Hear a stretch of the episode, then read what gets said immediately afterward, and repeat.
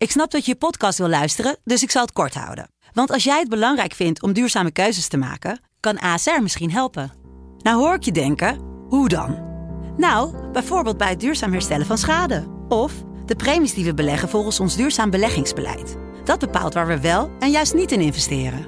Wil je meer weten over welke duurzame keuzes ASR maakt? Ga dan naar asr.nl slash duurzame keuzes. ASR doet het. Zo, dan kan je nu lekker naar je podcast luisteren. Studio Socrates wordt mede mogelijk gemaakt door Unibed. Há muito tempo você está no meu caminho. Como posso esquecer?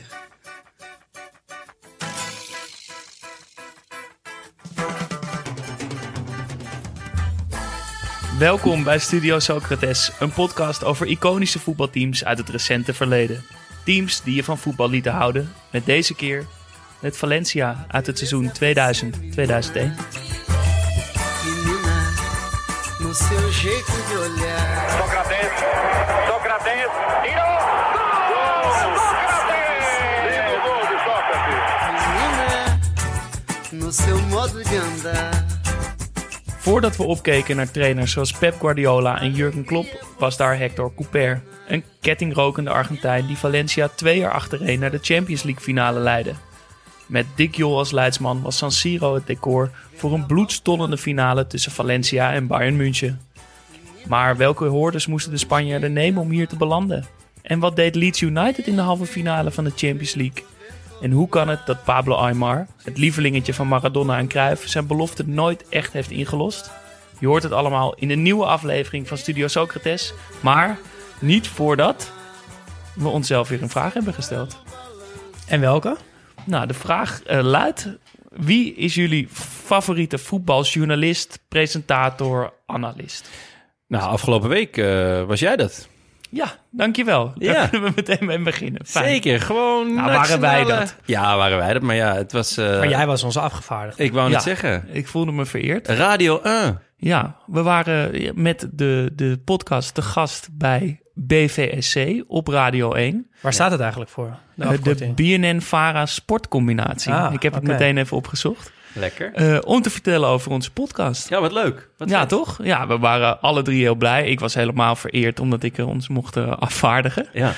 En eh, ja, dat, dat ging, ging goed. Was leuk. Ja, wat een kleine, kleine fitty met Figo was. Nou, nou ja, ik was wel blij dat hij er zat eigenlijk. Want eh, eh, hij ging een beetje cynisch doen over onze jaren als sportliefhebbers. Ja, En hij heeft natuurlijk... ja, hij doet in een treuren kruif na, dat weten we.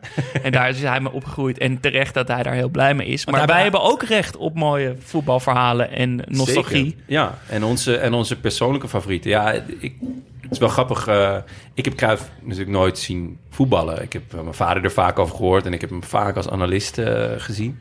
Maar ja, ik heb nooit zien voetballen. Ik heb nooit, ben nooit verrukt geweest over een goal van Cruijff. Zelfs niet van Basten. Maar ja, wel, dit, ja, dit zijn onze, onze helden. Precies, en wij hebben daar net zoveel recht op als dat hij eh Cruijff eh, adoreert. Ja, En eh, Maar- maar- maar hij deed er een beetje ja. cynisch over onze, over, inderdaad, over onze gloriejaren, zeg maar. Ja. Vanaf begin 2000, waar we het hier in de podcast veel over hebben. En dat werkte dat was voor mij eigenlijk wel lekker. Want dan kon ik zeggen, ja, zie je wel, je bent een cynische oude voetbal. Het, eh, het liet meteen onze noodzaak eigenlijk zien. ja, Ja. dus dat was, eh, maar ik denk dat hij het ook een beetje deed om ons te helpen. ja, En daardoor kwamen wij, kwam ik ook wat beter uit de verf. lekker, leuk. Maar nee, ja, het was eh, sowieso Mooi, een enorme eer. Ja. Sowieso dat we worden opgemerkt. Ja, ja, en als je het gemist hebt, het, het is eh, nog terug te luisteren.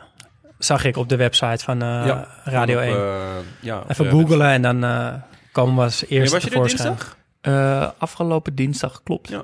Nou, leuk. Ja. Lekker, boys. Ja, timmer aan de weg. Ja, dus zo voelt het wel. ja. Wie weet wat er allemaal nog eh, gaat komen. Ja. Maar goed, terug naar de, naar, de, naar de vraag. Voor de liefhebber. Ja. Wie is jullie fa- favoriete voetbaljournalist, presentator, analist, persoonlijkheid? nou Jonne, ik, ik ben benieuwd. Wat, eh, Ja, mijn, mijn all-time favorite, dat- is een, een schrijvende voetbaljournalist. dat is eh, Frank Heijnen.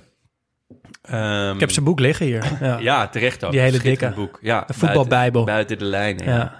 En ehm, ik ken Frank... inmiddels persoonlijk. Ik, eh, en dat is, best een raar verhaal. De luisteraars van de Roland Taarn zullen het wel weten. Dat is mijn, eh, andere, mijn wielerpodcast.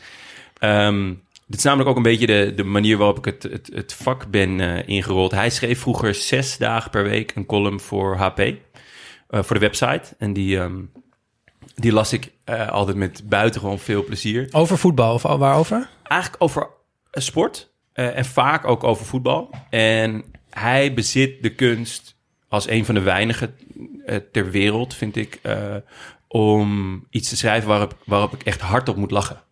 Dat is, en ik schreef zelf toen ook nog veel, ook voor, voor websites en, en tijdschriften en dat soort dingen. En dat was ook altijd mijn doel, om, om, ja, om, om iets te schrijven waardoor je hardop moest lachen. Dat is echt moeilijk.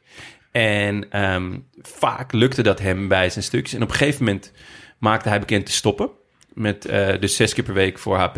En dat was echt... Ja, dat was gewoon een gat in mijn dag. Want het, ik begon daar mijn dag altijd mee. En eh, een vriend van mij, Dirk, die eh, ook groot fan. Ik zei, ja, hij gaat, gewoon stoppen. Wat nou? Wat, wat moeten we doen? En toen hebben wij eh, een brief geschreven aan hem. Een, een, een brief waar... Een ode of... Ja, eigenlijk wel. We hebben een, een, een top 10 zonder een ranking, maar een top 10 van zijn favoriete columns. Ten eerste mochten we daardoor alles weer lezen. Ehm, en hebben we een top 10 geschreven en een brief, een bijgaande brief met, met van ja, hoe groot fan we waren en, en hoe bijzonder eh, Ja. we hem vonden. En aanvankelijk kreeg ik geen antwoord. En dat was omdat hij dacht dat een van zijn vrienden hem in de maling nam. Maar dit heeft hij achteraf toegegeven. Nou ja, op een gegeven moment reageerde hij wel. En hij zei, wauw, ik ben echt eh, verbijsterd. Hij had geen woorden voor dat, dat mensen zoveel waarde daaraan hechten. En hij vond het heel bijzonder. En nou, toen hebben we een beetje gemaild. En op een gegeven moment, omdat ik zelf natuurlijk ook schreef, vroeg ik hem om tips. En toen hebben we een keer koffie gedronken. En hij zei, nou, je moet gewoon HP een keertje aanschrijven. Toen heb ik daar wat stukjes voor geschreven. En door dat soort stukjes ben ik ook eh, weer bij het podcast terechtgekomen. Want mensen kennen me daarvan en, en zodoende. En nu is hij één keer in de zoveel tijd is hij te gast in, eh, in de Rode Lantaarn. Wat echt super superleuk is. Superleuk gast. En hij maakt nu ook, onder andere daarvan kennen veel mensen hem denk ik, het, het eindsignaal bij Studio Voetbal. Ja. Ja, want daar ken ik hem inderdaad Ja. van. Ehm, dat was toch wel het item wat mij door zo'n uitzending heen trok altijd. Want eigenlijk na vijf minuten dacht ik, nou ja, weer Arno Vermeulen, weer Pierre We hebben het meteen over de irritantste Ja, voetbalcommentator, ja, dat- analisten. Zullen we zo nog iets, iets langer over uitweiden. Maar dat item was voor mij wel iets om dan af en toe eh, nog even te blijven hangen. Ja. En ehm, ja, wat ik, ik moet eerlijk gezegd niet per se heel hard erg om hem lachen. Maar ik vind dat hij altijd hele eh, originele invalshoeken kiest. Ja. Eh, en dat juist bijna ontroerend doet. Dus Zeker, in, in die, het eindsignaal is heel vaak ontroerend. Maar bijvoorbeeld voor, ehm, voor HP, hij schrijft nog één keer één dag per week, voor maandagochtend. Eh, schrijft hij bijvoorbeeld ehm, elk jaar aan het begin van het voetbalseizoen, kan ik iedereen aanraden. Dat is de enige reden ook dat, waarom ik de VI-gids nog koop. Schrijft hij 71 eh, opvallende dingen uit de Voetbal International gids. Waarom 71? Ja, het kunnen er ook 69 zijn, maar het, het zijn gewoon dingen die hem opvallen. En dan staan er dus dingen in als, ehm, nou, dit jaar eh, spelen er eh, drie Berten in de, eh, in de VI. en, Nul- en nul en gewoon alleen maar. ehm, en, en de, bijvoorbeeld tongbrekers voor commentatoren. En gewoon allemaal ja, originele invalshoeken die, Ja. die eh, op dat moment heel grappig zijn. Maar die kunnen ook heel ontroerend zijn of heel mooi. Zeker. Ja, want, want waar ik dan meteen aan moet denken bij, eh, bij Studio Voetbal, bij het eindsignaal, is een item wat hij maakte over Jermaine Vanenburg. De GOAT. Ja, de straatvoetballegende uit Amsterdam. Uh, en dat hij zo iemand dan op nationale televisie een podium geeft en niet kiest voor weer, weer zo'n voetballer die iedereen kent. En dat op een hele mooie manier dan ook doet. Ja, dat is wat, wat, wat hem zo goed maakt voor mij. En volgens, ja, ik wil daar wel graag... eh, ik wil eigenlijk misschien wel het hele eindsignaal laten horen als dat kan. Nou, Het is onze eigen ons- podcast, ja, dus dat kan gewoon. Kom Ja. maar door.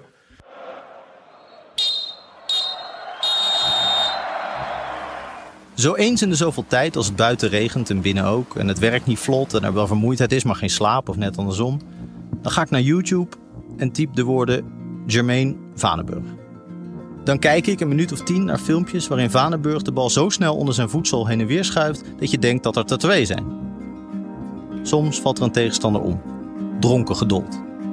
Daarna kan ik er weer even tegen. Voetballer en mooi boy. Jermaine Vanenburg was nooit een voetballer. Hij was een straatvoetballer. Dat lijkt hetzelfde, maar dat is het niet. De regels zijn hetzelfde, de moraal is anders. Het doel is de geslaagde truc. De panna, het eindpunt. Scoren, om maar wat te noemen, wordt op straat als iets flauws gezien. Een noodgreep voor talentlozen. In die wereld, een wereld van kooitjes en akka's, was Jermaine Vanenburg, neefje van, een vorst die dagelijks audiëntie hield. Op het Zaandammerplein in Amsterdam-West konden onderdanen hem komen bewonderen en kreeg een enkeling de kans zich door de asfaltmaestro te laten vernederen. Edgar Davids, zijn gelijk in de kooitjes, won titel na titel. En Jermaine speelde voor Telstar en Toppos, maar was steeds binnen drie schijnbewegingen weer verdwenen. Toon Beijer van Telstar vertrouwde hem mooi toe dat hij drie man in een telefooncel zou kunnen passeren als hij zou willen. Maar ja, de meeste prijzen worden niet in telefooncellen verdeeld. Bovendien waren er andere, gegronde redenen om niet door te zetten. Ik kreeg een dochtertje, dat werd nog met Sandy. En ik verdiende gewoon niet zoveel geld eh, op het veld, weet je. Dus toen heb ik gewoon gekozen voor de zaal. Want dan verdien ik heel veel geld meteen mee. In de zaal, soort overdekte straat, schopte Jermaine Vanenburg het verder. Maar ook de zaal is geen circuspiste. En zo groot als hij op de pleintjes was, werd hij nergens. In 2010 ging hij nog met Davids en anderen op wereldtournee. Panna's uitdelen in Londen en Parijs en Johannesburg. Hij moet intussen 40 zijn. Als hij zijn talent op het veld had ingezet, was hij nu al lang met pensioen. Maar voor wie op straat speelt, bestaat er geen pensioen. Wie op straat speelt, is voor altijd een jaar of twaalf. Ja, dat is toch schitterend. En ik moet trouwens Echt zeggen dat ik heel wel fijn. hardop heb gelachen. Ja, Voetballer en mooi boy. Ja, maar dat komt meer door Ja. zelf. Ja. Maar jij voetbalt dus nu, nou niet elke week, maar in de zomer voetbal je elke week tegen hem? Nou ja, dat is wel, wel een grappig verhaal. In de zomer voetbal ik altijd op eh, het piramidepleintje achter de Haarlemmerdijk in Amsterdam.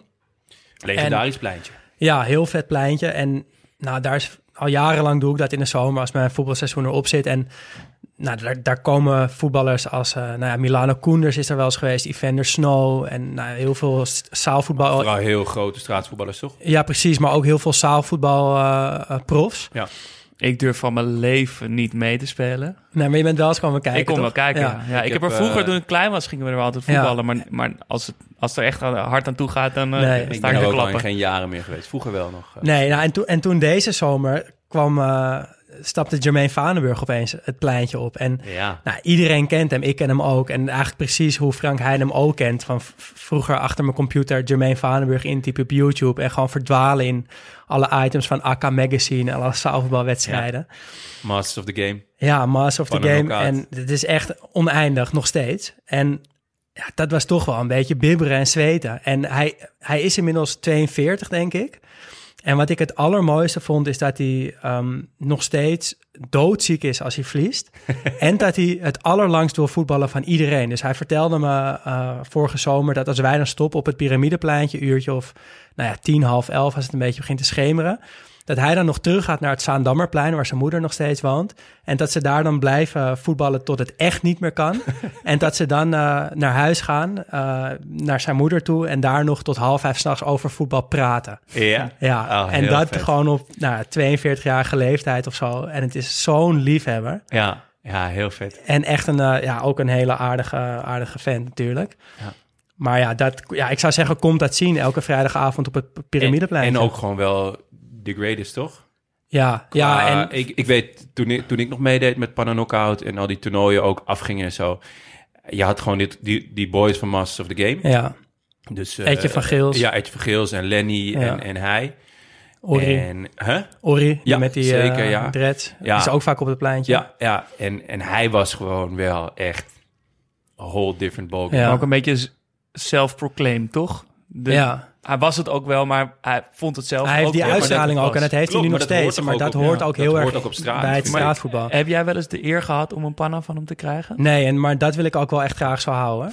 ja. Maar ik moet al, het piramide is wel meer nog om te winnen dan per se om de panna's. Dus dat, en dat vind ik ook zo leuk aan het pleintje. Ja. Ehm, maar ja, er gebeuren wel eens dingen dat dan iedereen langs de kant gewoon eh, opspringt en schreeuwt en juicht. En je wil dan echt niet degene zijn die de panna Nee, ontvangt. Nee, nee. Oh. Echt heel vet, ja. Oké, nou, we gaan Mooi. door. Waar je nog, een, waar je nog, sorry, waar je nog de irritantste eh, eh, Eh, noemen? komen, komen we zo op, Oh, toch? we gaan we eerst even een rondje, eerst even een Eerst rondje even- liefhebberij. Precies. Ja. Nou, dan jij dan. Ja, dan ben ik. eh, Voor mij eh, is het Marciano Fink. en die Dat is is wel kalvere liefde dan. Ja, Die is pas net... die is eh, pas, ik denk dit seizoen of misschien eind vorig jaar of zo. Doorgebroken. is hij doorgebroken als analist. En ik, ik kan me herinneren dat ik hem, nou, dat ik dat een keer zat te kijken, een voorbeschouwing, en dat ik gewoon iemand iets zinnigs hoorde zeggen. En toen keek ik op en toen was het Marciano Fink. En hij, hij heeft en verstand van voetbal en een, een goede woordenschat en gewoon een eigen mening over voetbal. En die combinatie is volgens mij alles wat een analist moet hebben. Maar wat er geen één heeft ongeveer. Ja, en hij heeft op een bepaalde manier best een vette stem. Ja, Het is een beetje sloom, Ja. maar je weet wel gelijk van... oh ja, die is aan het woord. ja. En ik heb ook het idee dat hij alle wedstrijden kijkt. Ja. Toch? Hij kijkt ook de degradatie. eh, Ja, maar dat maakt hem ook goed. Want er was een keer een... eh, hij zit heel vaak met Kenneth Perez ook aan de tafel. Wat ik een... Kenneth Jensen. Oh, sorry, Kenneth Jensen. Ja, Kenneth Perez. Hè. Kenneth dat, Jensen. Wat ik een leuke combinatie vind. En ook juist omdat Marciano Fink een van de weinigen is die Kenneth Jensen tegengas geeft. Ja. En Kenneth vindt het ook zichtbaar niet leuk. en dan heeft... Maar Kenneth dat ook wel snel zichtbaar, hè? Ja, maar dat, dat voor de kijker is dat geweldig. Ja, zeker. Maar ik vind trouwens Kenneth Jensen ook wel een goede, eh, een goede analist. Ja, alleen ik, wel een beetje op het populistische af soms, vind ik. Dat gewoon een beetje makkelijk scoren, maar Ja, hij heeft wel, hij heeft wel een eh, zeker ook een originele kijk op voetbal. En Ja. ook wel een soort van puristische kijk, wat ik Ja. wel vet vind. Ja. Ehm, maar voor mij is Vink de ontdekking in eh analistenwereld. leuk. leuk. Ja. En, en hij heeft een heel mooi verhaal. Mag, ja, mag ik dat vertellen? Ja, ja, pak hem over. maar door. Ja. Hij, eh, hij was eh, als voetballer was hij goed. Eh, hij speelde eerst bij Ajax, lid van de patatgeneratie. Eh, omdat hij uit een lichting kwam met Witsche en de boertjes die naast het veld niet zo heel veel echt eraan deden om profvoetballer te worden. Maar het ze op het veld schijnbaar allemaal heel makkelijk afging. Dus die werden bestempeld door Beenhakker op dat moment coach als eh, de patatgeneratie. Daar is die foto ook van, toch? Zo voor de Febo. Ja, ja, dan eten ze een patatje. Ja. Eh, daarna is hij, eh, is hij nog naar het buitenland geweest en bij PSV terechtgekomen. En daar raakte hij geblesseerd na een tackle van Louis Figo. Die, eh, Komen we straks nog over te spreken? ja, die tackelde hem en eh, daar is hij eigenlijk nooit helemaal eh, van, eh, eh, eh, nooit meer op zijn oude niveau gekomen. Is, heeft nog bij Ajax Cape Town gewerkt en is toen professioneel pokerspeler geworden. Heel vet. Ja, heel goed. Heeft hij goed, eh, goed gedaan, heeft hij er geld mee verdiend. Ja? Maar het, het mooiste is dat hij eh, op een gegeven moment met een inzet van 3,75 euro de Mega Millions jackpot in het Hollands Casino won in een gokautomaat. Niet. En daar Ja. 1,4 miljoen euro won. Ja, Gewoon op het Leidseplein bij die Holland Casino. Ja.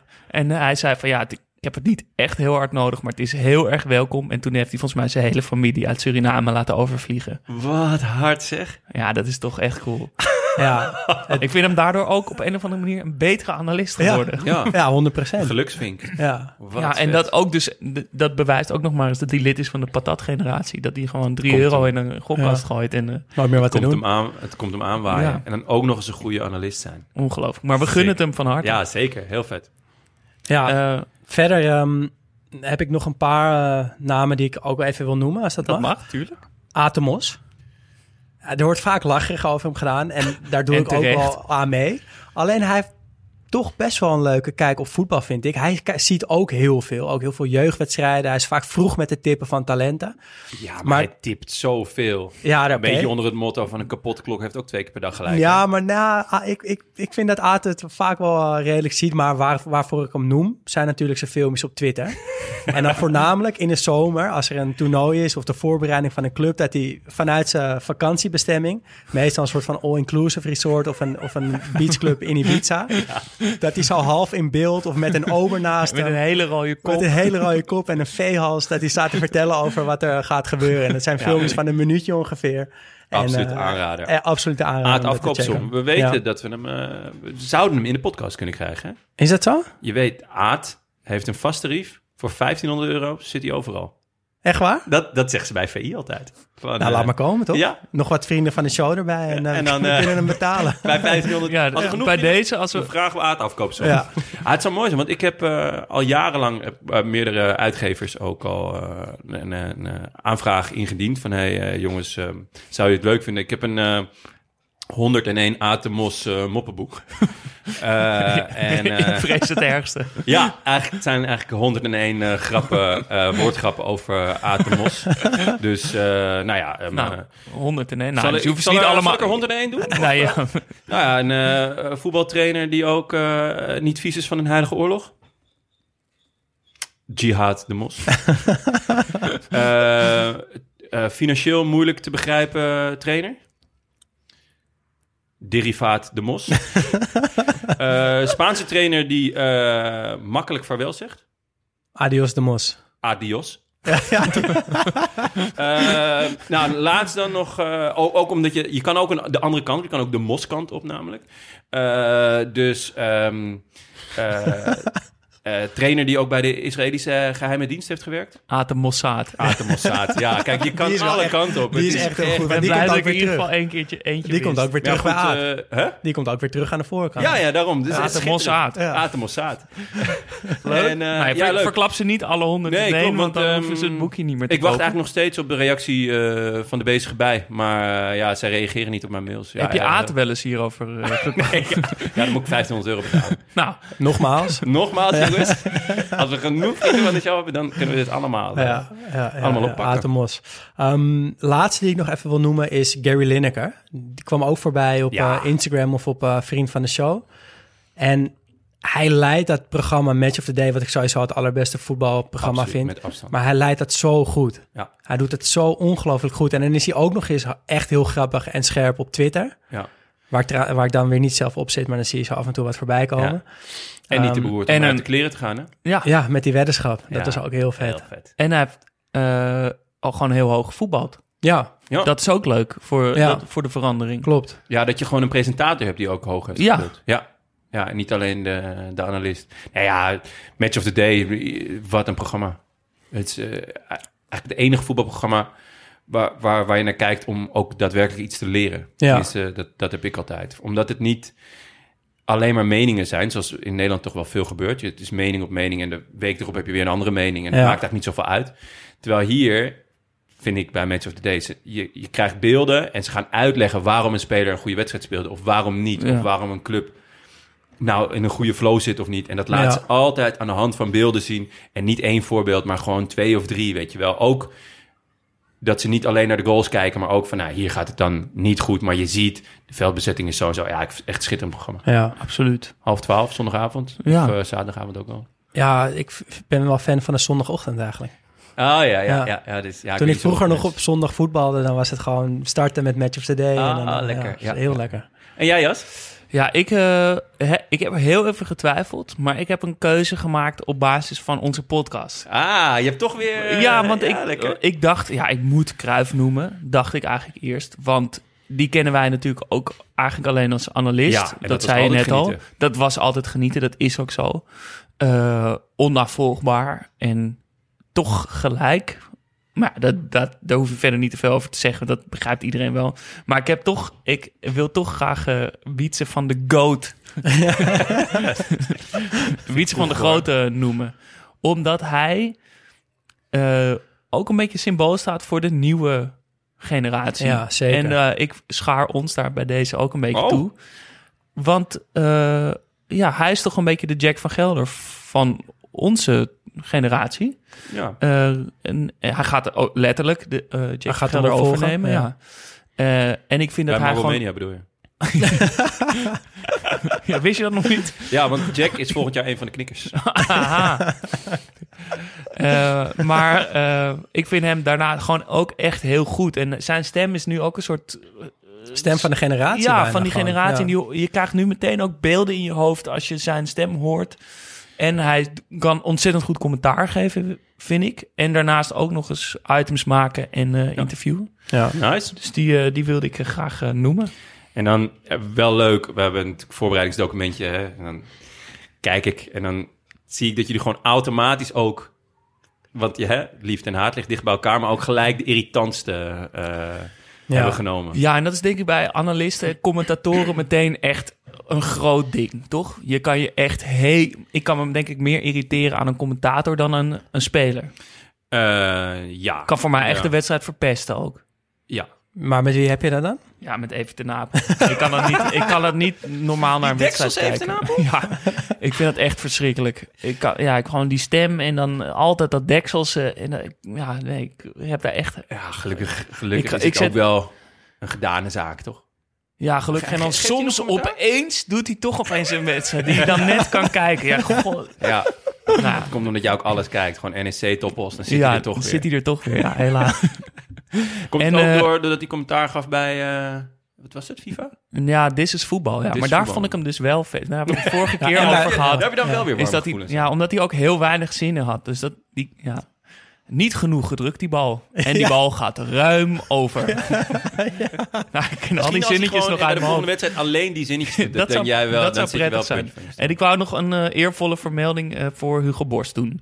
Want als je er geen zin in hebt, ga er dan niet zitten. Oh, absoluut. Ja, heel Eh, mee. dat, dat was eigenlijk het enige woorden die ik daar fel aan wilde maken. Ja. Ja, Ja, Hij nee. ziet er ook uit inmiddels als een soort geradicaliseerde hipster. ja, Echt heel alsof hij gewoon ja, een aanslag gaat plegen middels eh, eh, heel, veel, heel veel koffiebarretjes open.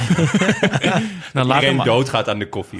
laat hem alsjeblieft een koffiebarretje openen en niet meer op tv gaan zitten. Want eh, het is voor niemand leuk. Voor hem ook niet, Nee. toch? Ja. Nou goed, Nee. Mooi. Je dan jullie wel. irritaties. Ja, ik heb eh, eh, Danny Blind. Het scholletje. De- eh, waar- waarom heet hij het scholletje? Dat is- Nou, bij Ajax was zijn bijnaam het scholletje. En dat was Ja? absoluut niet eh eh, vlijend. Omdat hij met alle winden meewaaide. nou ja, dat, dat, ja. ja, hij, ja, hij scholde eh, ja, als een school. Nou, dat, De vis, hè? ja, ja, ja. Niet de opleiding. Nee, maar dat, accent. De dat, school. dus, ja, Nee, maar dat vind ik ook zo irritant aan hem. Hij heeft ongeveer alle functies bij Ajax gehad. Heeft het allemaal even slecht gedaan. en is dan nu maar analist geworden. En het, het, het negativisme en het cynisme druipt er gewoon bij, bij hem vanaf. Het soort van ook dat, dat realisme. Ik, de laatste keer dat ik hem zag was, ehm, zat hij bij Leeds. En dan denk ik, als er nou één ploeg is in Europa voor wie, voor wie je naar, de, eh, naar voetbal kijkt en van wie je echt geniet, omdat ze gewoon altijd volle bak op de aanval spelen, dan is het Leeds. En Leeds? Leeds United. Ja? Ja, wist je dat niet? En Bielsa, ja, die heeft er een voetbalmachine van gemaakt. Oh, echt? Ja, Dan kijk ik echt te weinig eh, live wedstrijden van Leeds. Nou, dit is echt een feest. Ja? Ja, het is gewoon, gewoon allemaal naar voren de hele tijd. Echt? Maar ja, niet, dan zit Danny Blind die wedstrijd dus voor te beschouwen. En dan gaat hij vertellen hoe naïef dat is. En dat je Ah. daarmee geen punten pakt. En Ja. dat Bielsa niet eh, mee kan in het moderne voetbal. En dan denk ik, oh Danny, hou nou alsjeblieft op. Wat scholletje dat je op. bent. Zwem lekker weg. ja. Danny Blind, nee. oké. nou, nu jij, Jonne. Je mag heel veel ventileren. Ja, het, is, het was bij mij een nek-aan-nek race. Eh, en dat, ja, het gaat tussen eh, Joep Schreuder en Arno Vermeulen. Arno Vermeulen die De witte Chinees. Inderdaad, dankjewel. ik ben blij dat ik nu niet zelf de bijnaam hoef te noemen, maar die die van eh, Johan Derks heeft gekregen, wat echt hilarisch is, omdat hij ook altijd volgens mij het, eh het, het pingpong doet bij, bij, bij, bij eh, Studio Sport. Maar ja, het is toch Joep Schreuder. Ehm, Joep Schreuder is echt verschrikkelijk. Gewoon echt. Maar Het ergste item, denk ik, ooit maakte die met Eloy Rom. Een keeper die... Die heb ik nog eh, ooit gestift, trouwens. Echt? Ja. je kan geen kans voorbij laten gaan om dat even te zeggen. Ja. dat Ja, begrijp ja. ik wel. Kan ik waarderen. Dat zou ik ook altijd noemen. Eh, had hij toen ook dat kol colletje aan? Nou, nee, keepte nou, wel met een colletje namelijk. Hij, wat was, eh, ik heb stage gelopen bij Vitesse in de jeugd. En Ja. toen op de eerste training speelden we kleine partijen. Ja. En toen stond hij iets te ver voor zijn goal. En toen chipte ik hem zo eroverheen. Dat was een heerlijk En toen moment. hebben ze je niet een con- profcontact meteen dat is echt. Onbegrijpelijk. Ja. Nou, dan snap ik wel dat het niet zo goed, niet, Ja. niet zo goed ging bij Vitesse. Inmiddels natuurlijk wel. Maar Joep Schreuder had ooit een item met Eloy Room. En Eloy Room die eh, kwam toen eindelijk aan spelen. Hij was tweede keeper volgens mij. En op een gegeven moment ging er een keeper weg. En toen... Of hij, die keeper werd gepasseerd, weet ik veel. En Joep begint het item met... Sta jij graag in de rij bij de Albert Heijn? en je ziet Eloy denken... Wat de fok? Waar heb jij het over? Dus hij zegt zo... eh, nee. En toen kwam dus de aap uit de mouw. Joep. Ja, want je hebt lang moeten wachten, hè? voordat je een basisplek kreeg. Ik vind wel dat je hem goed nadenkt. Ja, ook. dankjewel. Ik was ook echt voor het eerst. Het komt echt... eh, maar dat je zo een... En dit doet hij Ja, dat doet hij altijd. En het altijd... En die leesbril. Ja, en dan die vingertjes die, waar de toppen van de hand... De manier waarop hij zijn microfoon vasthoudt... dus helemaal de, de vinger in zijn vingertoppen... ergert me mateloos. Ja, maar, Alles aan hem. maar hij probeert een Haat beetje een soort van intellectueel-achtig Ja, die volgens mij interviews was te hij doen. ook leraar Duits of zo. Maar wat ik, dan het, eh, wat ik dan het ergste vind aan hem... is dat hij had onlangs dat interview met Malasia van Feyenoord. Ja. Um, en dat Malasia zei van... ehm, nou, ik, kijk, ik lees eigenlijk nooit zo NOS en nu een voetbalzoon. eh, dus ik, ik weet eigenlijk niet hoe, of advocaat weggaat of niet. Daar ging het item over. En toen vroeg, eh, vroeg eh, Joep Schreuder... Oh, wat lees je dan? Toen zei hij, nou, ik lees boeken. Nou, de- als een voetballer dat zegt... Ja. dat is toch het moment om, daar Ja. om door te vragen... en een, ja, een leuk gesprek over te beginnen. En nou helemaal als jij die, ehm, die journalist Ja, ja, denkt te zijn. Van ja, ik Ja. ben... alsof je Oh. die intellectueel blijkt te zijn. Oh, leuk. Leuk. Ah. En toen ging je door met de andere vraag. Maar ik Ja, weet dus nou, nu nou. inmiddels welke boeken die leest. Oh, wat dan? Hij was op dat moment 50 tinten grijs aan het lezen. Ja, echt. ja. Oude geilbak gewoon. ja, nou ja, Ja, ja, heel ik vet. weet maar hij had ook wel wat, wat eh, ik, dat is me even ontgaan, maar gewoon wat, wat literairder Ja. boeken. Maar hij had dus, was dus ook 50 tinten grijs. Lekker, lekker Tyrell. Ehm, ja, dus eh, ja, Joep, ja. echt absolute ondergrens. Eén keer, maar nog één laatste, dat hij een item ging maken bij, ehm, volgens mij bij PSV. Eh dus zat hij lekker gemoedelijk te doen en eh, de oude jongens krentenbrood en de popiopie uit te hangen. En toen deed hij dus alsof, alsof hij de ehm, wasvrouw van PSV bij naam kende. En die zei toen, nee, nee, zo heet ik niet. En dat, toen dacht ik, En toen ja, sprong zo'n jij. man ben jij. Verschrikkelijk. Echt Heel verschrikkelijk. En Arno Vermeulen, ja, het, het- die heeft natuurlijk Joep Schreuder aangenomen. En is daarna gewoon ook, daarna Punt. is gewoon ook Ja. echt bokken irritant. Maar goed, dat eh, hoef ik jullie niet uit te leggen, toch boys? Nee, zeker Nee. niet. Eh, we hebben wel echt leuke inzendingen ook gehad op, eh, op Instagram en Vriend van de Show. Daar waren we heel blij mee. Eh, dus eh, er moeten een paar shout-outs gedaan worden. Eh, Bert Maalderink werd genoemd door Elias Mazian. Ja, als je die stem hoort, dan, Ja, dan ben je meteen op een WK, Ja. of een EK, toch? dat, zeker. dat, is, dat is goud, Absoluut, dus daar zijn we blij mee. Eh, Frank Kramer werd genoemd door Matthijs Veldsema. Iemand moest hem noemen. Icoon, toch? Hebben Ik, we- ik heb er echt niks mee, maar Hebben we alles over gehad, toch? Over zijn laatste wedstrijd. Dat hij gewoon het, het hele Ja, en dat hij bij Eurosport altijd eh, tipte. De grootste talenten. Ah ja, ja. Ook daarvoor, dat is echt vet. Ehm, eh, Roy Keane werd een eh, aantal keer genoemd. Onder andere door Joep van Meijel en eh Morris de Vilder. Ja, Vooral als Manchester United het niet goed speelde, om dan Roy Keane te horen. lekker de ongezouten mening van Ja. Roy. Ja. Lekker. Ehm, Hugo Walker. Komt dat schot? Ik was ook blij dat El Siert werd genoemd. Ja. Door Pieter Sutoris, je broer. eh, Ja, Daan. die luistert ook. ja. Never a dull moment met Siert. Nee, ja, die moet er toch tussen. Het is toch ook- ja, je or Het love him, denk ik ook. Ik denk dat ook veel ook wel- mensen hem haten, maar Ja. hij weet zoveel, toch? Ja. En hij maakt er En gewoon een showtje van. Hij maakt er Ja. wel een show van, zeker. Dus eh, ja. Eh, Eddie Poelman vond ik leuk dat die genoemd werd. Het is wel eentje uit de oude doos, hoor. Ja, eh, door Life Above Bonnie. Die, eh, die tipte hem. En dat, die legde ook uit erbij dat, het, dat hij de tipte omdat Van Gaal hem de beste vond. Omdat hij nooit zijn mening gaf. Dus hij bleef gewoon puur beschrijven wat er gebeurde. En een En- fijne stem ook hoor. Ja. Maar dat eh, is wel e- extra leuk detail, Ja. dat als Van Gaal je leuk vindt. Wat overigens bij de, vorige, bij de volgende juist niet zo is. Namelijk Ted van Leeuwen. Ja, ik wist helemaal niet dat hij journalist was, joh.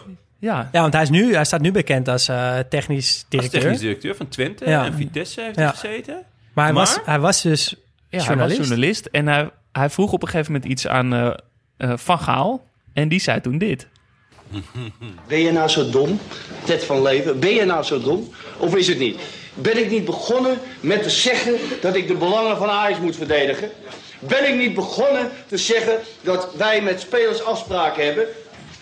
Waarom stel je dan deze vraag? Ben ik nou degene die zo slim is of ben jij zo dom? Ja, legendary toch? Ja, Dit geweldig. is wel Louis van Gaal. Want iedereen kent dit forma. fragment wel, maar ik Ja. met dat Ted van Leeuwen er zo achteraan, dat maakt het nog veel Had vetter. ik helemaal niet eh, zo op mijn netvlies inderdaad. Wist ik ook niet. eh, Ja, wonderbaarlijk. Ja, dus daar zijn we blij mee. Dankjewel Jelmer Bloem daarvoor. En als laatste, en dat is wel nou, echt vet dat die werd genoemd. Want Ja. dat die heb ik ook veel zitten kijken. Arsenal fans op Arsenal Fan TV na een verloren wedstrijd. Eh, Dylan Duikersloot kwam daarmee en dat is wel echt genieten. This can't continue anymore. And for people to shut the fuck up and actually realise I'm saying it for a reason. Because Arsene Wenger is finished. Finished. It's the third game of the season and I want it to finish already. Are you mad? What the fuck is that? This is not the first time we've come to the big clubs and got absolutely fucking um, humiliated. You've said 5-1. Remember we went to Chelsea and lost 6-0. Remember we went to Man City and lost 6-3. How many times? Third game of the season, we've conceded eight goals. And he's selling defenders. What is he watching? What is he doing? I don't need to speak eight languages. And I don't need to be a manager before to see that we're a fucking shambles. Ja, heerlijk. Maar die, dus, dit is dus iemand van Arsenal Fan TV. Die gaat na een wedstrijd naar het stadion toe. En die gaat, terwijl het stadion leegloopt, gaat hij al die fans vragen wat ze van de wedstrijd vonden. Eh, Ja. Wat natuurlijk op zich leuk is, maar behalve dat Arsenal de laatste tijd natuurlijk veel al slecht heeft gedaan. En je dus ja, dit soort momenten Inmiddels is het, is het toch ook een beetje een, een cultuur op zich daar, die, die, dat hele Arsenal TV. Ja, dat is het echt wordt, het wordt, gigantisch Het is wel daar. vanuit de club dit, toch? Nee, volgens mij niet. Nee, Nee. volgens Nee, mij zijn het gewoon supporters die daarmee zijn begonnen. En het is gewoon ontploft. Ja. En dat is natuurlijk ontploft omdat het altijd hetzelfde liedje is met Arsenal. Ja. En dat is ook wat deze man zegt. Hij zegt van ja, we zijn drie wedstrijden onderweg. En ik wil niet dat het seizoen nu al verloren is.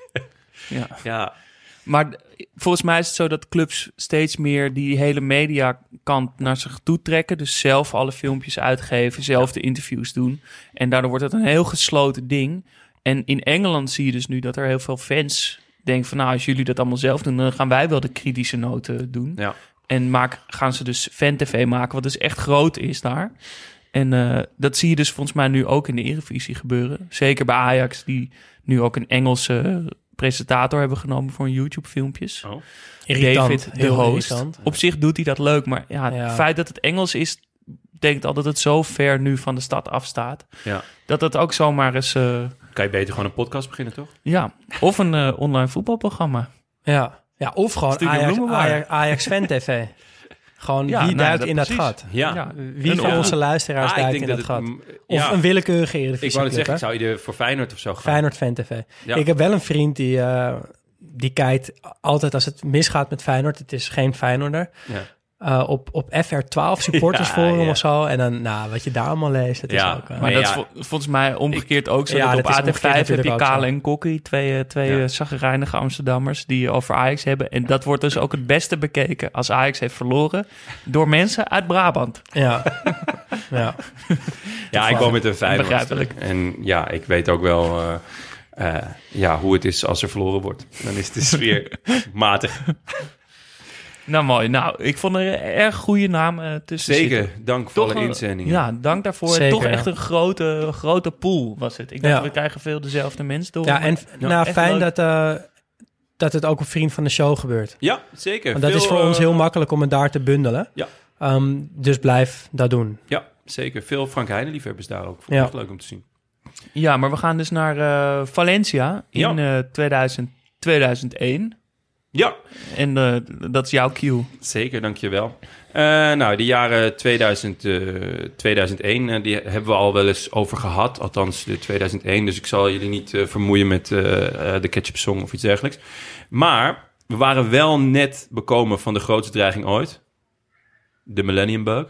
Ja, Ja, dat de computer het of zo niet aankon. Ik De weet niet precies. nou, de wereld iedereen- zou vergaan. De wereld Zo. zou vergaan. Ja. Iedereen was echt kinkerbang.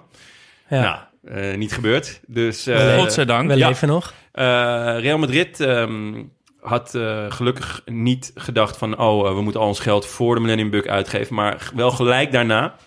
Zij begonnen toen, eh 2000 was het beginjaren van Los Galacticos. Galacticos. Onder leiding van Fiorentino Perez haalde Real Madrid de ene ster na de ander. Wie was de eerste, jongens? De eerste die ze haalden? Ja, de eerste Galactico. Ehm, Figo? Jazeker. Toch? Want die hadden ze van Barcelona. Ja. En weet je hoe dat is gegaan? Nee. Eh, Vertel. ja, Figo was in 1995 gehaald door Louis. Cruijff. Oh, kruid. En ehm, hij was eh, eh, st- uitgegroeid tot ster- sterspeler van Barça. En die kwam er toen achter, eh, in 1999 geloof ik, dat hij minder betaald werd dan Jari Rietmanen, die op de bank zat. Nou, daar was hij niet zo blij mee. En een beetje uit rancune had hij toen contact met Fiorentino Perez, die toen in eh, de race was om president te worden bij Real. Die had toen gezegd, ik ga Figo halen als, het, als ik president word. Figo dacht, hij gaat nooit president worden, dus hij had een voorcontract getekend. En prompt won Perez de verkiezingen. Dat is ook wel naïef van Figo, zeg. Ja, dus Figo, die had gewoon een voorcontract. Die moest dat, eh, ja, die moest dat gaan, eh, eh, die moest dat nakomen. Ehm, hij ging voor een listig prijsje weg. Het zal wel heel weinig zijn dan... Nee, dat was echt veel. Ah. Zeker voor die tijd. Ehm, In pesos? Ja, Ik denk dat het eh 35 miljoen was. in pesos. Ja, maar in pe- pesos is het nog een keer duizend of zo, toch? Ja, volgens mij. eh, wacht, moet ik heel even opzoeken.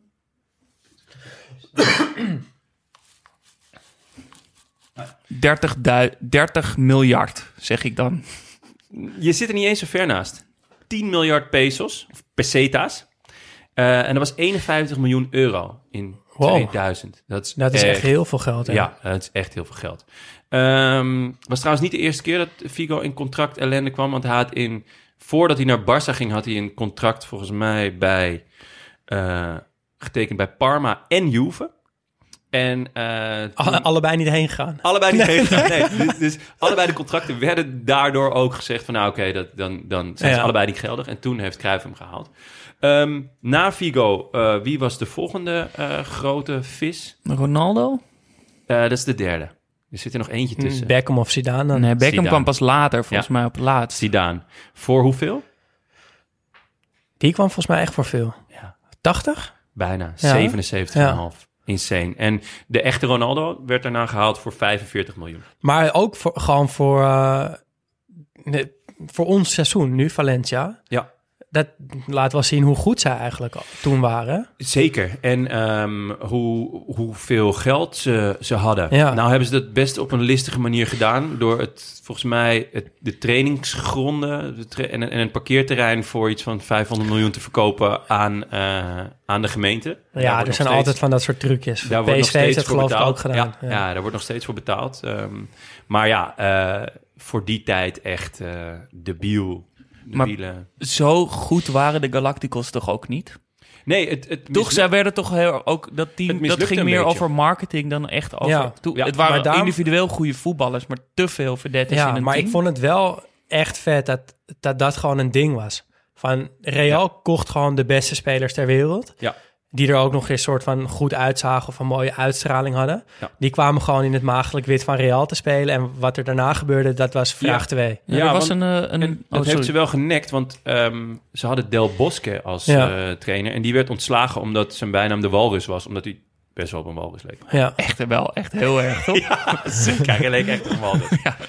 Wat ook wel vet Ja, terwijl hij net kampioen was geworden, werd hij met, de dag daarna werd hij ontslagen. Er was Ja. een eh, docu op ESPN eh, over de Galacticos. Ja. Heb ik zich gisteren zitten kijken. En die marketingdirecteur, die werd dus heel belangrijk. Die kreeg opeens heel veel macht. Die, die vond Ja. het zelf ook vrij eh, verrassend. Maar hij zei, ja, als de, stel dat je in Hollywood een film maakt... en je maakt een vrij slechte film, maar Brad Pitt zit Ja. erin... dan wordt die film alsnog heel vaak bekeken. Ja. En met die filosofie zijn ze een team gaan bouwen... Ja. en hebben ze dus Beckham gekocht. Ja. Wat, die ook niet slecht was, maar toch wel meer bezig was met randzaken, denk ik. Ja. Eh, nog een vraagje. Eh Figo werd natuurlijk niet heel hartelijk onthaald in Camp Nou. Nee. Wat werd er naar zijn hoofd geslingerd? Ja, dat weet ik hoorde weet ik ook nog. Een Nou ja. varkenskop? Ja, Ja, dat, zeker. maar ook gewoon een lege fles whisky. En Ja. echt, van echt van Ja, alles. Leuke quote van eh, Salgado, volgens mij linksback toen daar. Die zei, ja, eh, het was mijn opdracht om eh, eh, bij corners, eh, moest ik me aanbieden voor de korte corner. Maar na de eerste corner heb ik eh, tegen Figo gezegd, You're on your own. Je zoekt het maar uit. Ik ga het niet doen. Hij kreeg zoveel shit naar zijn hoofd. Eh, maar goed, we gaan het over Valencia hebben. Ja, leuk. Ehm, dus, ehm, klein quizje nog. Wie, eh, wat is de, de, de, de bijnaam van Valencia? Oh, dat weet ik. Los Che. Los Che. Inderdaad. Los Che. De, de, Ik heb geen idee wat het betekent. ik dacht, het is of de vrienden of de vleermuizen. Dat is nogal een verschil. Ja. Kon het ook Maar niet in het, helemaal... diale- in het Valen- Valenciaanse dialect eh, is het hetzelfde. Ja, nee, dus want eh, de, de, Valencia, of de vleermuis is ook eh, het eh, dier van de, eh, van de stad. Ja. En zit ook in het logo. Dus. Ah ja. Ehm, twee Nederlandse trainers bij Valencia. Ronald Koeman. Het koetje, zeker. Dat was een trein die het niet, kon laten Nee. lopen. En, En nog een andere grote naam. Bruinslot? Nee. Ah, die was mee met Koeman waarschijnlijk. Dat was het. Ehm, een andere grote naam. Ja, Daarvoor of daarna? ervoor. Adriaanse? Nee. Was ook een hele wilde gok. Ja. Ik weet het niet. Guus Hiddink. Echt waar? Heeft Ja. hij bij Valencia nooit getraind? geweten. Ja, zeker, ja. Oh, dat wist ik ook Jaren negentig. Eh, vijf Nederlandse spelers. Ja, en eentje die in Valencia beet, maar vijf Nederlandse spelers. Ik weet, ik weet er drie. Maduro? Ja, Sillissen, Zeker. Maduro en Kluivert. Ja, Ehm, ik had laatst allemaal dingen over Kluivert op. en dan missen we er nog twee. ja Daarna geen- zou ik echt niet weten. Geen schande dat jullie die niet weten. Vaas Wilkes en Wow. Johnny Rep. Wow, wat vet. Ja, die hebben daar. Dat was een van de eerste, toch? Die Ja. Wilkes die naar het buitenland ging. Ja, ja daardoor, daarvoor is hij volgens mij nog geschorst door de Nederlandse voetbalbond. Omdat hij toen alleen maar amateurs opriepen. Eh, uit mijn hoofd hoor, weet ik niet, weet ik niet 100% zeker. Kunnen we zomaar eens rectificatie En krijgen. terecht. Ja. Eh, dus dat ehm, was mijn, eh, mijn korte quiz. Dankjewel Ehm, daarvoor. Om nog even aan te geven van, eh, dat het toch wel een tijdje geleden is. Marwan Boadu en de gebroeders Timber bijvoorbeeld. Die werden in 2001 geboren. Wat was de...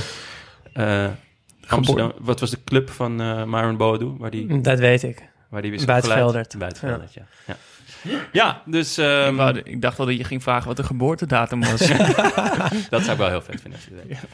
Ja, eh, over naar de basis, toch? ja, Daan, de basis. Ja, op goal. Ehm, ongetwijfeld kennen we die allemaal nog. Santiago Canizares. Ja. Die blonde haren. Geblondeerde haren. Dat hele komt u nog gewoon, hè? opvallende kicks altijd. Echt een beetje een showmannetje in de goal. Ik keek ook de samenvatting van de finale en dan heeft hij mijn lievelingskicks.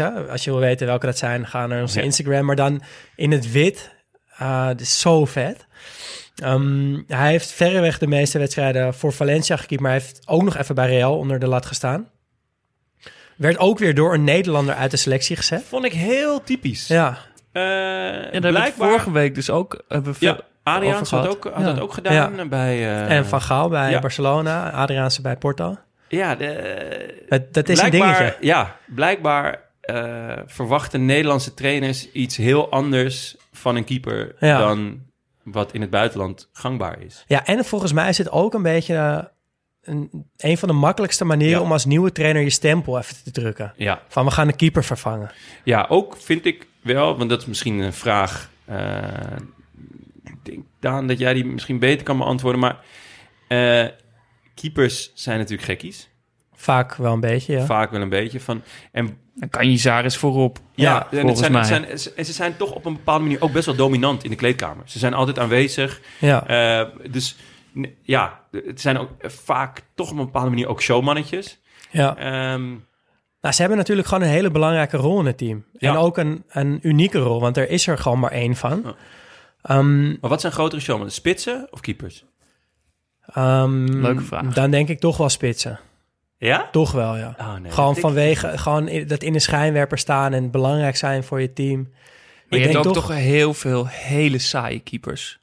Ja, je hebt, oh, je hebt, Die dat wel heel veel hele saaie spitsen. ja. En wel ja, minder, denk ik. Ja, Ah, goed. moeilijk. Vind je het een leuke... leuke vraag. Misschien kunnen we hem ook even op Insta gooien. Ja. Grotere gekkies. ja, wie zijn de grotere showmannen? Ja. Spitsen of ik vind, eh, ik vind keepers. zijn vaak qua showman. Het zijn toch ook mislukte voetballers, maar die wel dan toch die shine willen pakken. Ja. Nou, Canizares, voorop. Ja, in, in ieder ja. geval met, met hoe hij eruit zag en hoe hij keepte. Ehm, wat nog wel opmerkelijk is, hij miste in het WK 2002 omdat hij een flesje parfum op zijn voet liet vallen. Dat scheurde een pees. En Maar eh, even, hoe groot Hoe- Was het een familiefles parfum? Of zeg maar, hoe groot moet je Ik denk- parfumfles zijn? Ik, ik zie hem nu ook voor me als een heel geparfumeerd iemand. Ja, die hem al van, 100%. van een, die Nicole kan ruiken. Ja. een enorme soort familiefles Dat je ook niet in de buurt wil komen. Ja. Ik, had, ik heb dat wel eens gehad dat ik tegen iemand speelde dat ik gewoon rook van, oh je hebt je shirtje al een paar weken niet gewassen. Blijf je toch altijd eh, Ja. even Kan je iets beter meer veel- uit de buurt. te veel parfum. Eh, hij is trouwens na zijn carrière rallycoureur geworden. Echt? Ja. Wat vet. is wel Maar leuk, wat eh. van Parijs-Dakar of zo? Nou Of- ja, of, we eh, rally races Ja. ging hij doen. Wat Ja, vet. ja, ik, heb, ik heb een paar foto's van hem gevonden als rallycoureur. Met een helmpje op in zo'n eh, in zo'n opgevoerde eh, Wel nog geblondeerd. Ja, Of wel geblondeerd. Geblondeerde helm. Ja. Ja, en, en ik vond hem altijd heel erg lijken op de frontman van Limp Bizkit. Ja. Oh ja, snap ik wel. Kan ik wel. Die eh, Fred, Fred eh, Durst. Fred ja, Durst. ja, ja. Op eh, rechtsback stond Jocelyn Angloma. Ik moet heel eerlijk zeggen dat ik nog nooit van hem gehoord had. Ehm, ook niet zo gek, want het was een wat oudere speler al. Was 35 jaar toen, eh, toen dit het seizoen begon. Ehm, wel een mooi rijtje clubs. Stade Rennes, Lille, Paris, Marseille, Torino, Inter, Valencia. Zeker een mooi rijtje. En won de Champions League in 93 met Marseille. Ehm, maar dat is dan toch iemand uit zo'n team die dan volledig onbekend is bij mij. Ik weet niet, kenden jullie hem? Nee, geen idee. nee. Nee, nou veroorzaakte in de finale de strafschop, als ik me niet vergis. Ehm, en is nu bondscoach van eh, Guadeloupe. Was eh Jorge Costa niet ook eh, bondcoach van Guadeloupe? Nee, Ja. nee, nee, nee. Die, dat was, een, Was dat was Gambia. Of Gabon, Gambia, Gabon, Gabon. Gabon. Heel vet. Centraal in de verdediging Roberto Ayala. Ja, die kennen we natuurlijk Die wel we. Eh, speelde in zeven jaar 275 wedstrijden voor ehm, Valencia. Ik moet zeggen dat ik hem vooral nog ken van het WK 98, toen hij eh, bij Argentinië speelde. Ehm, was daar een van de leiders bij, bij Valencia ook. Eh, verdiende ook een plek in het Champions League elftal van het seizoen. Kreeg hij niet die, eh, die panna van Bergkamp? Ja, dat bij die klopt. Ja. Dat hij, die, En dat dat hij hem is- aanneemt en hem, dat Bergkamp terughaalt door de benen? ja, en in Argentinië is hem dat dus altijd verweten. Dat hij daar een fout maakte. En ik, ik zag een interview met hem dat maar hij is, dat- zegt... is dat van- bij die goal dan? Of- ja, die, Ja? de goal van De goal. Bergkamp Ja, tegen... precies, eh, ja. Gewoon Bergkamp, Bergkamp, Bergkamp. Ik heb zo gevoeld dat we in de halve finale gaan komen. Bergkamp, Bergkamp, Bergkamp. Die. Was Eh, dat iets van de Groot die je nu nadenkt? Eh, even denken. Ja, nee, oh, nee, dat moet nog Jack van Gelder geweest zijn. Maar eh, was tijdens, trouwens de hele tijd mijn ringtoon. Omdat hij mooi oploopt. Echt? Ah. Ik heb zo'n gevoel dat we in de halve finale gaan komen. Dennis Bergkamp. Frank de Boer met lange bal op Dennis Bergkamp. Dennis Bergkamp met de bal aan Dennis Bergkamp. Nee, nee.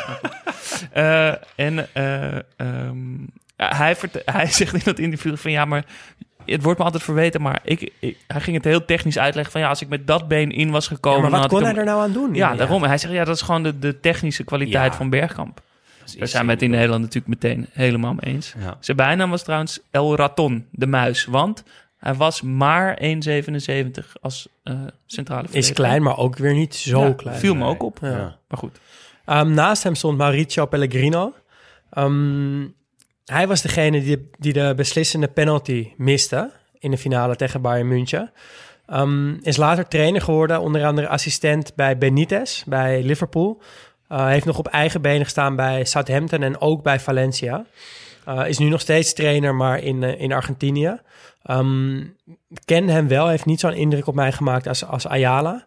Um, maar die vormden samen wel een zeer betrouwbaar centrum. Op linksback had je Amadeo Carboni. Wat een naam. Hele mooie naam ook. Ja. En ook 35 jaar. Dus die hadden twee Ja. backs die heel oud waren. Uh, dat vond ik heel opvallend. Miste ook in de finale een penalty en veroorzaakte de penalty voor Bayern. Veel penalties, hè? in de Ja, finale. ja, nou ja, dat krijg je met, uh, Met onze dik. ja, Dick Jol als Als er wordt scheidsrechter. gegokt bij de groenteboer, dan eh, wil hij nog wel eentje weggeven. Hij, eh, Carboni was een van de oudste spelers die ooit een Europese prijs won. Uh, want hij was namelijk 38 toen Valencia een aantal jaar later de UEFA Cup won. Um, en hij was 40 toen ze nog iets later La Liga wonnen. Dus die is heel lang op een heel hoog niveau doorgegaan. Laat Ja. gepiekt. Ja. dat is, backs zijn En toch vaak niet, back, ja. niet spelers die heel oud zijn. nee. Toch laatste man, eventueel spits. Of, ja, of van keeper. ja. Dus dat is wel heel opvallend aan, uh, aan dit elftal. Op het middenveld Ja. Ja, Gaisca Menjetta, ook zo'n schitterende voetbalnaam. En ook een hebben we het ook al even over gehad. iconische speler gewoon. En Ja, Ja. ik denk meteen aan die goal tegen Barcelona. Ja. Ja, ik, ik, heb, ik kan me herinneren dat er heel vaak vroeger van die filmpjes waren met mooiste goals aller tijden. Ja. En dan stond dit stevast in die top 100 of zo. Ja, ik moet daar ook meteen aan denken, want Be- beschrijf eerst de goal. Het is een Copa del Rey, toch? ja, Volgens mij, tegen Barça. Ja, nou, er, er komt een, eh, een corner die eh, heel strak getrapt wordt naar rand 16, waar Menjetta klaar staat. En ja, hij loopt nog best wel een stuk in. Hij toch? loopt in, ja. Ja.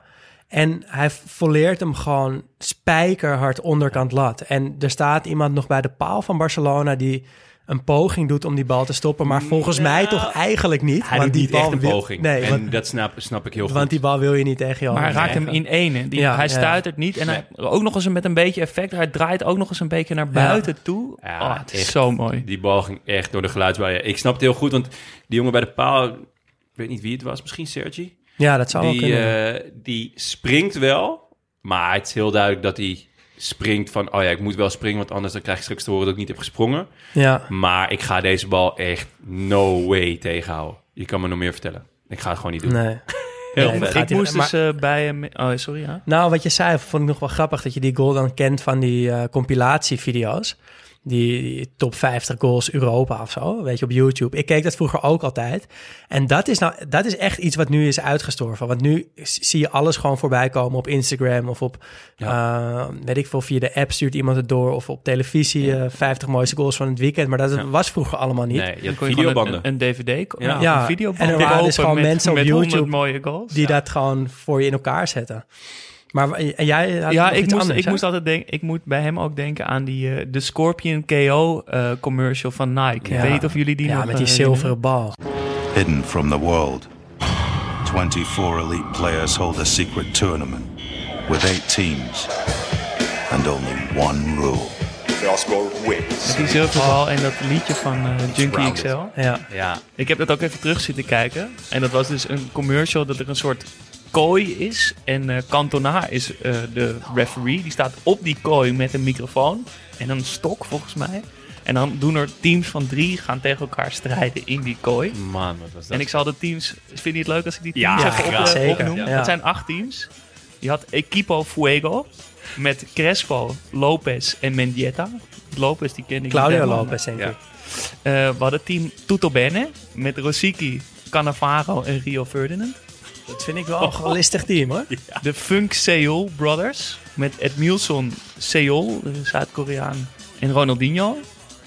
Zou ik mijn geld niet opzetten, denk ik. Ja, het is wel Ronaldinho. Ja. De volgende denk ik wel. Os Tornados met Figo, Ronaldo en Roberto Carlos. Oh. Oh. Ja, ja, ja, ja. Eh, dan hebben we de Toros Locos met eh, Saviola, Luis Enrique en Junberg. Wel een Eh, mooi team. Mwah. Volgende team vond ik ook mooi. Cerberus met eh Wiltor, Touram en David. Zo, dat zijn wel strijders, hoor. Ja, Turam ja, en daar David. kan je denk ik moeilijk van winnen. Ehm, dan hebben we eh, triple espresso met Totti, Nakata en Henry. ja, nou, maar dit vind ik wel echt het vetste 100%. team, hoor. En laatste- Nagata en Henry. De laatste is de One Touchables met Vieira, Scholes en Van Nistelrooy. Zo, die is ook wel echt heel goed. Maar en weet je wie er won?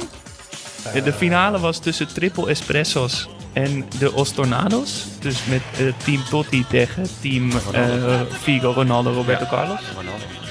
Eh, ja, Ja, volgens mij dat, dat eentje ging er dan op de grond zitten en hij sprong omhoog. ja, ja, ja. Op, via zijn rug of zo. Ja. En zo wonnen ze de bal. Ja, wat een vette reclames waren dat. Dat mis ik echt wel hoor, van Nike. Ja, en ook Ja. die, ja, kwam ook die andere dat ze die bal moeten stelen uit die soort Ja, met ninja Van tempel. Gaal. Ja, die, met Van dat Gaal. is die It's Rounded. Met Ja. die ja, en hij zegt, Davids, it's just a ball. En dan zegt hij, no, it's rounder. Ja, zo vet. En die eh, op het Op vliegveld. het vliegveld. Ja, die is ook zo ja, vet. Brazilië Echt. En, maar bij deze, bij die, die laatste dus die we, die, die we net bespreken, daar wou ik zo graag bij zijn. Ja. Die dag, dat ze gewoon met z'n allen Ja. tegen elkaar gaan spelen. En het was ook in de tijd dat Nike, van die Nike Towns... eh, Ja, hier bij het Olympisch Stadion Hier bij het. Olympisch Stadion en later in, eh, in Noord. Dat je kon gaan voetballen tegen elkaar in een kooi Ja. en eh, één op één spelen. Ook, dat was ook met Vanenburg en zo. Al die jongens die waren eraan gelieerd. Ja, het was schitterend. Dat Ja. was zo En ook, ze hadden toen die, die, die shirts, die hadden ze dan zonder mouwen met van Ja. die soort puntige details erop. En ja, Ja, alles, alles Ja, was dit- vet aan. dit moet En het, terugkomen. en het liedje. Ja, Ja. ja, Ja, zeker. van de- Nederlander, hè, van Junkie XL. Ja. Junkie, Ja. Ik, ik weet ook nog dat ik... eh, eh, ik lag toen op dat moment eh, in het ziekenhuis. En eh, ik, was, eh, ik was ziek en ik, eh, ik, ik was echt heel verdrietig. Ik lag daar en toen was er op de box... Ja. Die had je toen nog. Ja. Werd toen de clip aangevraagd van Junkie XL. Maar A Little dus de- Ja, A Little? Less. Conversation. Maar er was dus een versie met dat dit, deze commercial Ja, de, uitgebreid werd. de, eh, de clip was. Ja. Echt.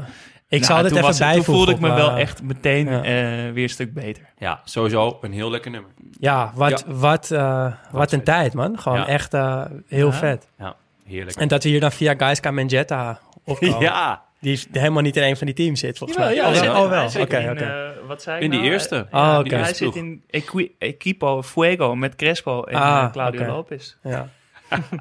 Gruwelijk. Nou, hij, hij was eh, ook aanvoerder van Valencia. Misschien iets minder belangrijk dan aanvoerder van dat team. Maar hij was Ja. ook aanvoerder van Valencia. Hij ging eh, na twee verloren Champions League finales naar Lazio. Eh, wat toen ook echt een schitterend team was, had. Ehm, maar Veron en Netvet gingen weg en hij moest die vervangen. Dat lukte natuurlijk niet. Dat waren iets te grote schoenen om te vullen. Ja, Ehm, ja. hij is daarna nog bij Barcelona één seizoen, geloof ik, vrij belangrijk geweest. En Middlesbrough. ja, bij Barcelona werd hij volgens mij door Van Gaal werd hij rechtsback gezet. Dat vond ik echt, dat deed echt pijn aan de ogen. Ja, gewoon als liefhebber wil je toch niet dat Mentietta Nee. rechtsback speelt. Kom nou.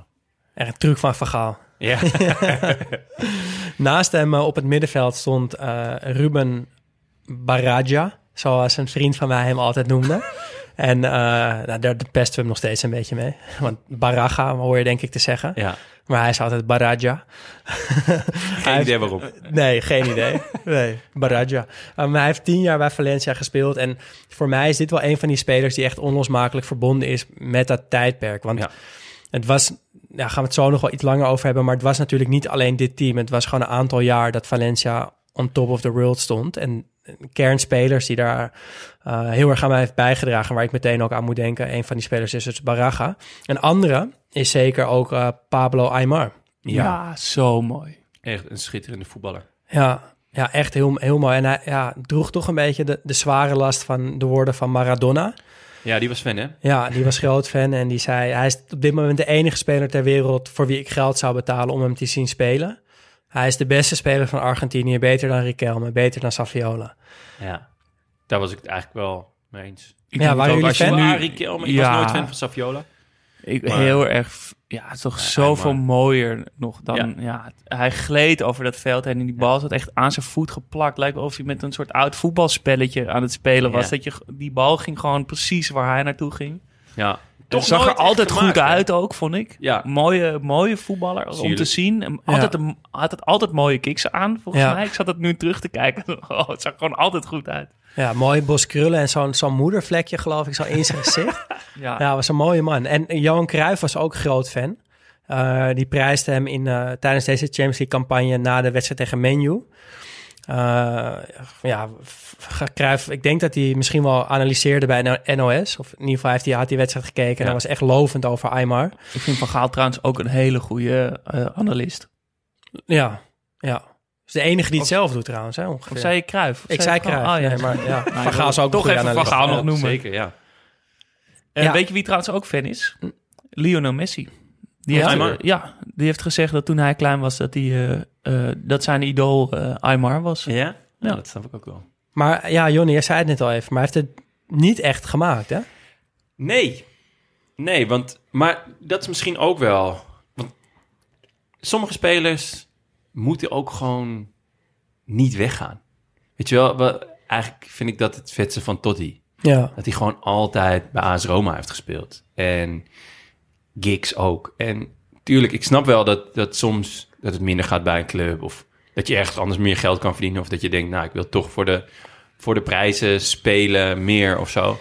Maar bij Henri, had toch ook gewoon nooit weg moeten gaan bij Arsenal. En, en dat vind ik, zowel Mendieta als Aymar, denk je toch, ja, blijf gewoon. Ja. Liedman had ook, die wou ook niet weg, hè? Eigenlijk, die wou ook gewoon dat het hele team bij elkaar werd. Maar Ja, Aymar vind ik ook zo'n typisch voorbeeld. Je moet soms toch ook gewoon heel gelukkig zijn met wat je hebt. Ja, in zijn geval, ik heb er, ben er een beetje ingedoken. Ik ben het helemaal met je eens hoor. Maar er kwam dan ook een, eh, nieuwe coach. En dan moest hij heel erg in het systeem spelen. En daar, dat, daar hield hij Ja. niet van. Hij moest gewoon vrij over dat middenveld dartelen en ruimtes zoeken. En hij, kon dus, hij was dus ook niet zo goed als hij opeens heel erg in een systeem moest gaan voetballen. Nee, dat, dat kan ik me En voorstellen. is toen eh, Benitez ging weg bij Valencia en naar Liverpool. En die wilde hem graag meenemen. En dat heeft hij toen niet gedaan. Hij is niet mee naar Liverpool gegaan. Want hij ging naar Zaragoza, een laagvlieger op dat moment. Omdat hij gewoon vrij wilde voetballen. Ja, nou, dat, dat, ik, vind vind- ik, wil, ik, heb gewoon, ik wil gewoon Ja. plezier hebben in de voetbal. Ik wil gewoon Ja. mijn eigen ding eh, doen. Ik vind Liverpool ook niet een club voor hem. Nee, maar dat wist hij dus Ja, ook. vet. En Nou, eh, ja, je zou denken dat je... in dat geval neem ik wat als, terug. Wat als hij daar naartoe was gegaan misschien... Ja. nee, weet Ja. je niet. Maar goed. Ja, en een ander ding is, hij is natuurlijk heel veel geblesseerd geweest. Dat heeft ook niet geholpen. Ehm, ik denk dat dat ook wel de grootste Ja, reden is dat is gewoon een rode draad gemaakt. door zijn carrière. En hij heeft nog wel even een opleving gehad eh, bij Benfica. Waar hij in een voorhoede speelde samen met Saviola. Met wie hij ook al samen speelde in Argentinië bij River Plate. Eh, maar ook met Angel Di Maria en die ja, legendarische spits van Benfica, Oscar Cardoso. Die kennen we ook allemaal Ja, nog wel, denk ik. Ehm, en het, wat ik ook heel vet vind, is de manier waarop hij zijn carrière heeft afgesloten. Hij is teruggegaan naar River, eh, de club waar hij zijn profdebuut heeft gemaakt. Eh, speelde daar nog één wedstrijd en toen was het klaar daar. Ja. En toen drie jaar later heeft hij nog één keer zijn kiksen aangetrokken om bij de club waar, waarvoor hij in de jeugd heeft gespeeld, Estudiantes de Rio Cuarto, waar toen zijn broer in het eerste speelde, heeft hij één officiële wedstrijd voor gespeeld. En er was een beetje een ding, gaat, gaat Aymar zijn carrière weer oppakken of niet? En eh, nou, dat was dus niet zo. Hij wilde gewoon één keer samen met zijn broer bij de club spelen waar, de, waar hij ooit begonnen is. Wauw, Ehm, en toen is hij echt helemaal gestopt. wat een waanzin. Ja, ja. Heel vet. Ehm, dan de voorhoede. Kili Gonzalez. En dat ook is... weer een naam Ja. door een ringetje te halen. En een speler. hè. Ja. Ja. Maar ik moet toch aan, voor- vooral aan Inter Milan dan denken. En dat is een van de weinige spelers van dit team die ik link aan een andere club dan Valencia. Ja. Ehm, terwijl hij eigenlijk langer bij Valencia heeft gespeeld dan bij, eh, bij Inter. Veel Ehm, langer volgens mij ja, ook. Ja, best wel een stuk langer. Maar op een of andere manier link ik hem toch heel erg aan Inter. En hij werd eh, ja, op een gegeven moment voorbijgestreefd door Vi- Vicente... die natuurlijk in de- de latere succesjaren van eh, Valencia een hele grote rol heeft gespeeld. Ik kwam tegen dat hij, hij... Hij komt natuurlijk ook uit, eh, uit Argentinië. Hij speelde bij Rosario Central. Ja, een vrij kleine club als 20-jarig talent. Maar werd opgepikt door Real Madrid. Alleen, ja, hij kwam uit een heel arm gezin. Die hadden geen tv. Eh, hij had geen idee wie of wat Real Madrid was. Zei, oké, is goed. Dus er is een soort verbaasde foto van hem in Real shirt. Eh, maar op dat moment kwam Maradona terug naar Argentinië. Die ging bij Boca spelen weer. Eh, in het seizoen 95, 96. En die belde toen Kili op. Die zei, eh, Kili, eh, je moet helemaal niet naar Real. Je moet, terug, je moet naar Boca komen, daar ga ik spelen. En toen, hij zegt zelf dat hij toen naar Boca is gerend. Toch, Als de grote Diego je belt, dan moet je daarheen. Ja. Dus hij heeft eerst nog bij Boca gespeeld... Ah, voordat hij de vet. overstap alsnog naar Spanje maakte. Gruwelijk. Maar je ziet dus, ja, dit, het is wel leuk om op te zoeken. Een Ja, foto vet. van hem als heel klein jongetje, heel verbaasd met, in- met een soort grote flitsfoto met een Real shirt. en daarnaast, eigenlijk in dezelfde look, ook even verbaasd naast Maradona in een Boca shirt. Hij is gewoon heel verbaasd. Gewoon een heel verbaasde man. Ja, van wat, wat Ja. overkomt me allemaal. Ik zal deze foto's ook even toevoegen aan onze aflevering, dat Ja, je ze kan eh, bekijken. Ehm, naast hem in de spits John Carew, of Karev. Karev, toch? Ja. Nou ja, je moet dus eigenlijk Carew zeggen. Ja. Echt? Ja. Ja. Pourquoi? Omdat zijn vader komt uit een Afrikaans land. Ik ben even vergeten welk land dat is. En dat, de uitspraak Ah. daarvan is Carew. Ah, ja, ja. Dus daarom. Ehm, ja, ik, Ik- moet natuurlijk denken aan PES. Ja. Ik moet gelijk denken Aston Villa, 4-4-2 met eh Agbon Lahore en John Carew. En eh, Marlon Harewood erachter. Dat, was, Ik dat is mijn herinnering aan aan Carew. uiteraard gelijk denken aan Slatan. Ja, vertel, waarom? Ja, zij hadden een, een fitty. Oh, echt? Maar jij Ja, moet altijd aan Zlatan denken. Ik, moet, mij. ik denk heel veel. Er gaat wel een deurtje open nu in mijn hoofd, ja. Ja, eh Karev Karu was natuurlijk ook een, een, eh, een Scandinaviër. Ja. Eh, lang. En, eh, eh, hij Bad was- boy. Hm? Bad boy, een Beetje, beetje. wel. En hij was, hij was al een gevestigde naam toen Slatan eh naam begon te maken in, eh, in de Zweedse competitie. En Slatan die deed natuurlijk veel trucjes en vette shit. En Karia vond het allemaal onzin. En eh, die had toen die had dat gezegd en dat uh, Slatan eh, serieus moest worden of eh, minder trucjes, weet ik veel wat, gewoon minder tof moest doen. En toen had Slatan gezegd: eh, what John, eh, John Karev, what he can do with the ball, I can do with an orange. en toen was Slatan 19. Hè? Ja, Karev was gewoon een van de topspitsen. En toen was En ja, het carrière was wel een beetje afgelopen. gedaan. Ja. Ja. Toen is hij daarna naar, naar eh, Aston Villa en Ja. eh, is hij vooral in Pro Evolution goed geworden. Ja, toen was hij alleen nog daar goed. Akbon Lahore had ik ook wel willen zeggen vorige week toen we het Ja. over mooie namen hadden. Gabriel Akbon Lahore. Ja, Heel dat is vet, wel hè? mooi, hè? Dan wil ik ook nog even de wisselspelers doornemen. Daar staat namelijk best wel een eh, interessant rijtje spelers op. DJ Deschamps, wat ik echt de allervervelendste bondscoach ooit vind, omdat hij alle talent wat Frankrijk heeft verkwanseld. En ja, ik weet het, ze worden wereldkampioen, maar met echt verschrikkelijk voetbal. En je hebt zoveel mooie spelers. Ja. En nou ja, jullie snappen meteen wat ik bedoel, denk ik. Ja, ja. Fabio Aurelio is toch heel lang li- eh, linksback bij eh, Liverpool geweest. Zlatko Zaovic, wat Ja. ik ook echt een hele mooie naam vind. Daar was Ja. ik echt fan van. Ja, Ik, ik kan me vooral herinneren die wedstrijden met Slovenië op het eh, EK 2000 en ik denk ook WK 2002. Dat hij zo ongelooflijk goed was. En ik, ik, ik kan me een wedstrijd herinneren, die heb ik geprobeerd op te zoeken, dat ze volgens mij 1-1 staan of zo in de 90 minuten. En dat hij dacht, nou fok het, dan schiet ik hem wel in vanaf 40 meter of zo. Maar dat is volgens mij vooral fantasie. Die heb ik niet kunnen vinden. Ja, vet. ja ik moet, bij Zaovic gaat er bij mij dus een herinnering eh, aan jou, eh, aan Jonne. Aan mij? Ja, om, ja om- Wauw. omdat, als ik me niet vergis, jij speelde toen bij AMVA. Ja. En dat EK was in Nederland. En volgens mij kreeg jullie team allemaal Joegoslavië tenuutjes. Of weet jij dit niet meer? Ik weet dit echt bijna zeker. Joegoslavië tenuutje. Maar het En was Slovenië. Ja, weet ik. Maar op een of andere manier eh, zit Maar er zo- is een legendarische is- wedstrijd tussen Slovenië en Joegoslavië Ja. op dat EK. 3-3. Ja, Komen ze met 3-0, komt Slovenië voor en wordt nog 3-3. Nou, ik, ik weet niet of ik een heel tenuutje heb gekregen, maar ik, Ik weet, wel ik zie dat namelijk- wij toen... Er gaat nu, dit, en dit is echt, er gaat nu ook een klein vakje op, maar we hebben toen bij de afscheidsceremonie voor, voor dit EK, eh, hebben wij met, met vlaggen staan zwaaien op het Nemo, het New Metropolis. ja want Dat jullie... was, en dat was via de club, maar ik kan me niet herinneren dat ik daar Nou, een uh, tenuutje ja, aan ik wil dan een oproep doen aan eh, René Boer. Ik weet dat hij luistert. En René Boer staat bij jou in het team namelijk. En ik wil aan hem bij deze vragen of hij dit kan bevestigen of ontkennen. Het liefst middels een gesproken spraakbericht. eh, Ja, via Vriend van de Show. Vriend van de show, oké. Want ik, ik zie gewoon jullie hele team met die shirts aan. Ja, staat me wel vaag wat. Maar ik weet in ieder geval dat we die eindceremonie toen eh, Ja, hebben mogen doen. ja dus Maar- er is iets in ieder geval. Ja, Maar in ieder geval, die Zaovic was een ontzettend lijpe spits van Hele, Slovenië. ja. En eh, blijkbaar, ik, ik was hem eigenlijk ook een beetje vergeten, maar een van de beste voetballers van zijn generatie. Ja. en Alleen- ik wel weer dat je aan mij denkt. Alleen eh, ehm, eh, heel arrogant. Echte Ja. verdette. Vond dat hij altijd in het Het wordt, het wordt steeds... Eén eh, één op één. Nee, maar eh, overal met ruzie weg, omdat hij vond dat de Ah, coach dat net niet genoeg respect Ja. voor hem had. En Dat eh, had ik ook wel vaak hoor. eh, kreeg nog een kans bij Valencia, maar ook daar eh, wil, wilde hij de grote ster uithangen. Ja. Maar eh, in zijn land was hij natuurlijk wel de allergrootste. En daarom speelde hij daar eigenlijk altijd heel goed Ja. voor het Sloveense elftal. Ja, en hij had, hij had ook zo'n zo'n kettingje met een schelp geloof heel ik eraan. strak. Heel strak, ja. Was wel echt een eh, ja, karakteristieke man. Ehm, dan had je nog op de bank zitten Vicente en David Albelda. Nou, dat, dat werden later smaakmakers van Valencia. Gaan we nu eh, niet te lang bij stilstaan. En de trainer natuurlijk, Hector Couper. Die grijze kettingrokende trainer die, eh, als je de samenvatting van de finale kijkt, ook tijdens die wedstrijd ziet roken. Dat, Ja. dat kon toen allemaal nog. Heel vet.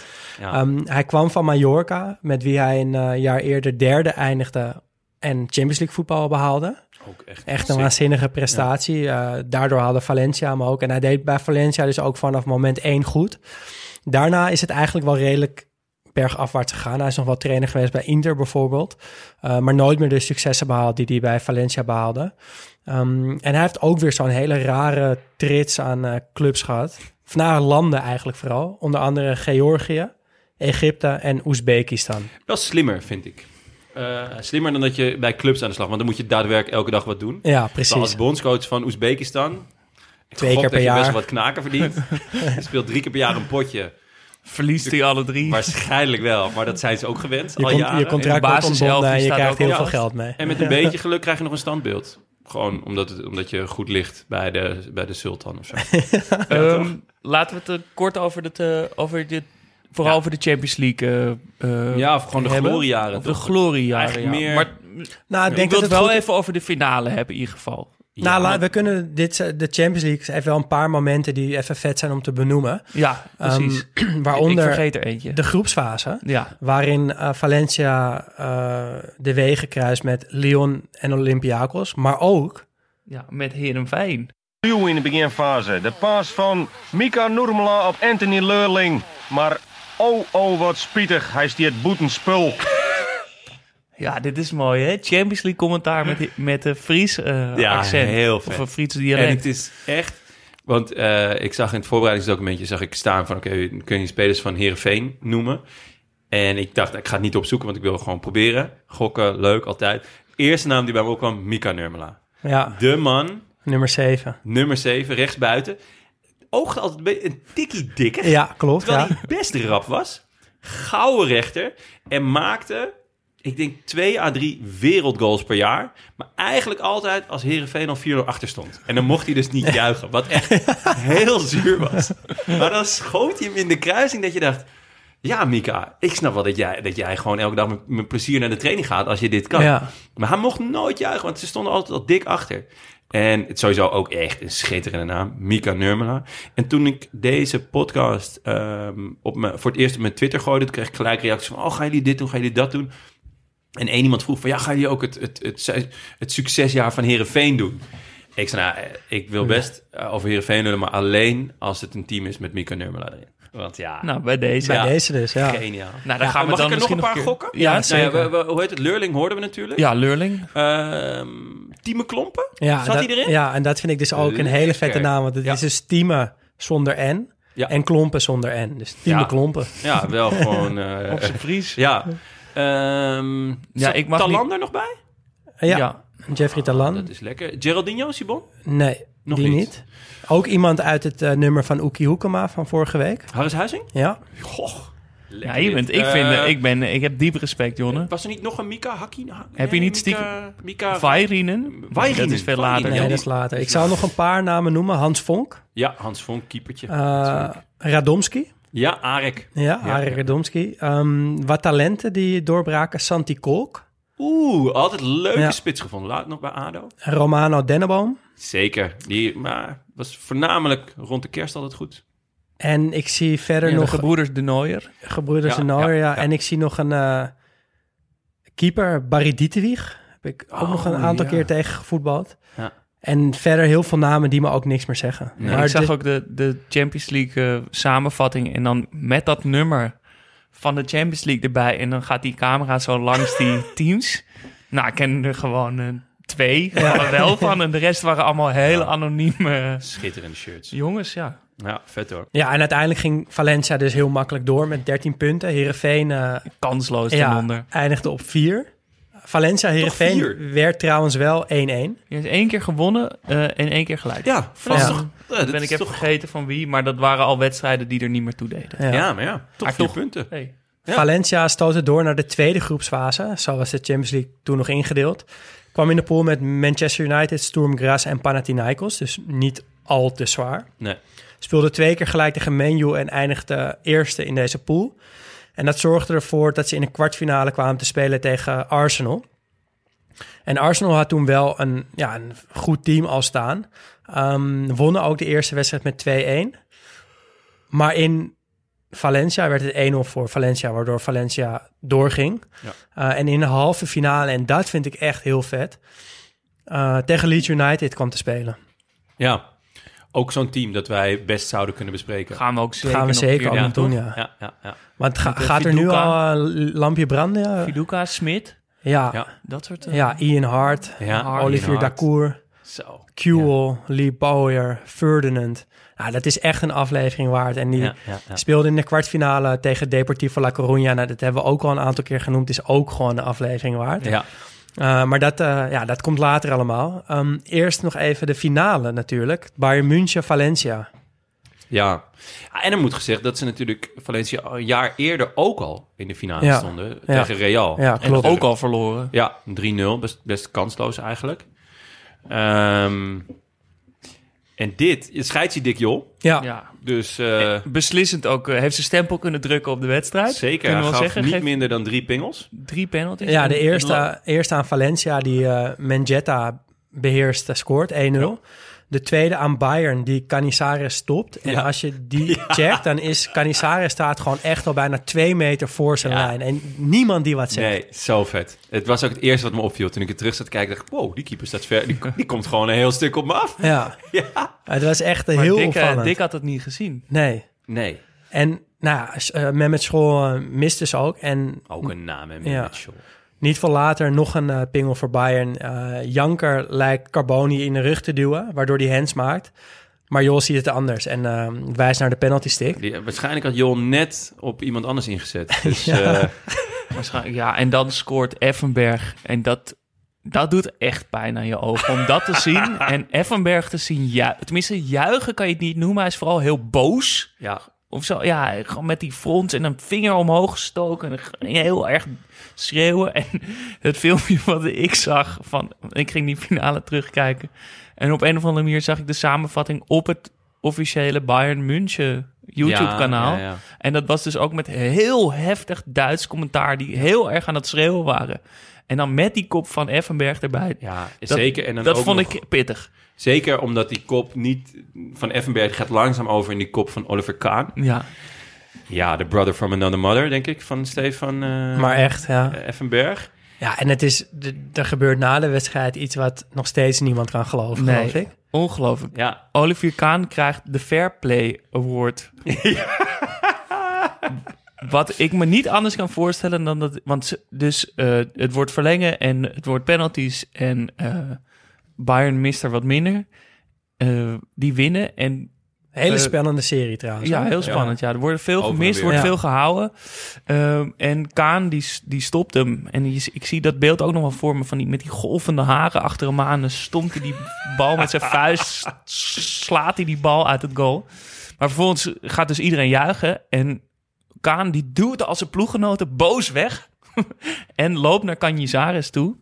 En gaat Canizares troosten. Die Ja, op de achterlijn ligt te huilen, echt. En eh, Bayern had twee of drie jaar eer, daarvoor de Ja. Champions League finale verloren. Ja, tegen Eh, dus Menu. Kaan wist hoeveel pijn het deed. Ja. En heeft daarvoor die award gekregen. Maar ik kan me dus niet anders voorstellen Ja. dan dat ze dachten... kut, we moeten die Fair Play Award nog uitreiken. Eh, laten we dat maar aan, dan aan Kaan doen. Ja. nou ja, toch? ik vond een het wel heel vet. En Ja, maar dat is Ja, maar- je toch kan toch echt niet- ongeloofwaardig? Nee, wat, 120 minuten lang iedereen helemaal kapot maken. En dan één keer zeggen van... hey, kom op joh. En dan de Fair Play Award krijgen. Ja, het is, het is heel raar. Toch als je, als je nu een lijstje moet maken van spelers waarvan je denkt, nou, die krijgen Die hem Fair Play Award nooit. sowieso Nee. niet. Nee, ja. Ja, we- de- misschien dat het ook nog ooit wel een vraag wordt in deze podcast. Van de lelijkste voetballer ooit. Dan denk ik dat Kaan wel, die Ja, dat mag sowieso ook. top 5. Ja. Maar ja, ik, dit was wel een vette actie van hem, toch? Gewoon, je Ja, wint nee, tuurlijk. Nee, League, die- die- dat je is je mooi. een teamgenoot weg, dat is dan wel weer typisch Kaan. Ja. Hè? Die duwt toch dan gewoon iedereen weg. En dan gaat hij... Ja, ik, Dat is mooi, maar, je het- kan het hem niet een prijs is- geven het voor is Fair heel- Play. Ja, en die prijs wordt dus ook een nog gare prijs, toch? Uitgereikt door Pelé. Dus dat, dat zorgt ook echt voor een hilarisch beeld dat Pelé die cup aan, eh, aan Kaan uitreikt. Ehm, dat, dat komt ongetwijfeld op onze Instagram te staan. Dat Ja. is een hele vette foto. Ehm, maar Valencia voor de tweede jaar op rij wint dus niet de Champions League. Verliest in de finale. En ja, ik zat een beetje te denken van hoe, hoe kan het dat Valencia een aantal jaar zo goed is geweest... Eh, er was toen een dipje. Daarna zijn ze onder leiding van David Villa en, en eh, Albelda, ehm Vicente, Joaquim weer even heel goed geweest. Ja. En toen is het weer helemaal ingezakt. En dat is iets wat we bijvoorbeeld bij AZ hebben gezien, bij Twente hebben gezien. Van zit daar iets, kunnen we daar iets in ontwaren wat, wat altijd Nou, zo volgens is? mij Of- namen zij financieel ook best wel weer wat risico's. Ja. Eh, het was niet per se dat je dacht van oké, eh, jullie bouwen gestaag aan, eh, aan, een, aan een hegemonie of zo. Ehm, Ja, maar het is niet een one-hit wonder. Nee, Ze hebben nee, wel echt klopt. over een aantal jaren doen ze het Ja. goed. Ze worden dan daarna in 2003 of 4 worden ze kampioen. Ja, en winnen ze de UEFA League. Ja, in de UEFA Cup, ja, En dus twee 2003, Champions eh, League 2004. finales. En, ja, het, het is, het is niet dat ze per ongeluk een goed team hadden. nee, nee, nee. Er, er, zit, er zit in ieder geval wel eh, een idee achter. Ook best veel oude spelers die al langer bij de club, wat, wat jij net ook Ja. zei, Daan, van ja, als ik aan dit team denk, dan denk je ook aan, eh, aan hem of aan hem. En eh, die bleef ook bewaard voor de club. Ik bedoel, de, de, de, de grote sterren gingen dan misschien weg op een gegeven moment. Want ja, die kan je dan toch niet houden.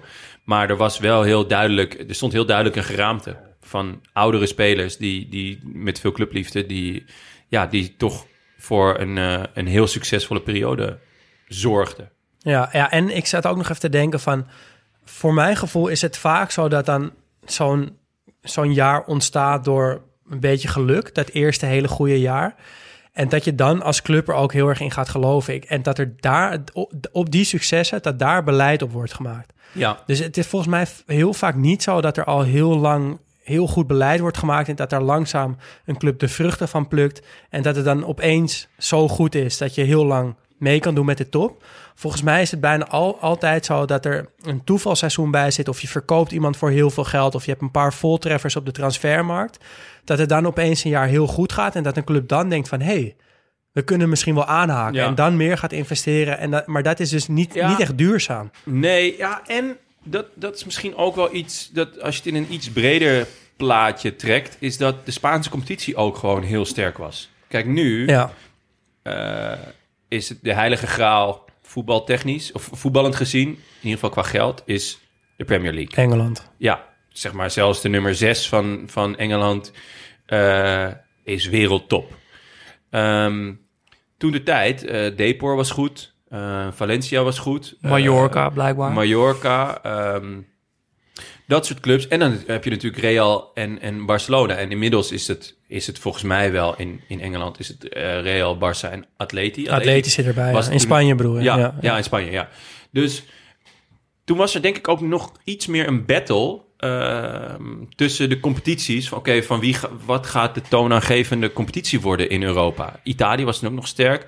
Eh, Duitsland een beetje, had je eigenlijk vaak toch wel alleen maar Bayern en dan af en toe Dortmund. Ja, maar ja, de Engelse clubs doen het nog steeds in Europa meestal niet zo heel Nee. goed.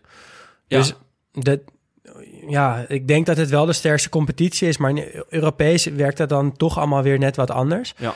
Maar wat ik, ja, wat ik net al zei, wat ik er heel interessant aan vind, is of, of zo'n succesjaar of jaren, of dat nou een gevolg is van goed beleid, of dat dat dus een beetje toevallig eh, ontstaat en dat er dan beleid op wordt gemaakt. En volgens mij is het heel vaak dat tweede. En is dat ook de reden waarom ehm, het vaak niet heel lang goed gaat? Want er is namelijk niet zo heel goed over nagedacht. Ja. Ik vind het een mooie analyse. Ja, ja ik ook.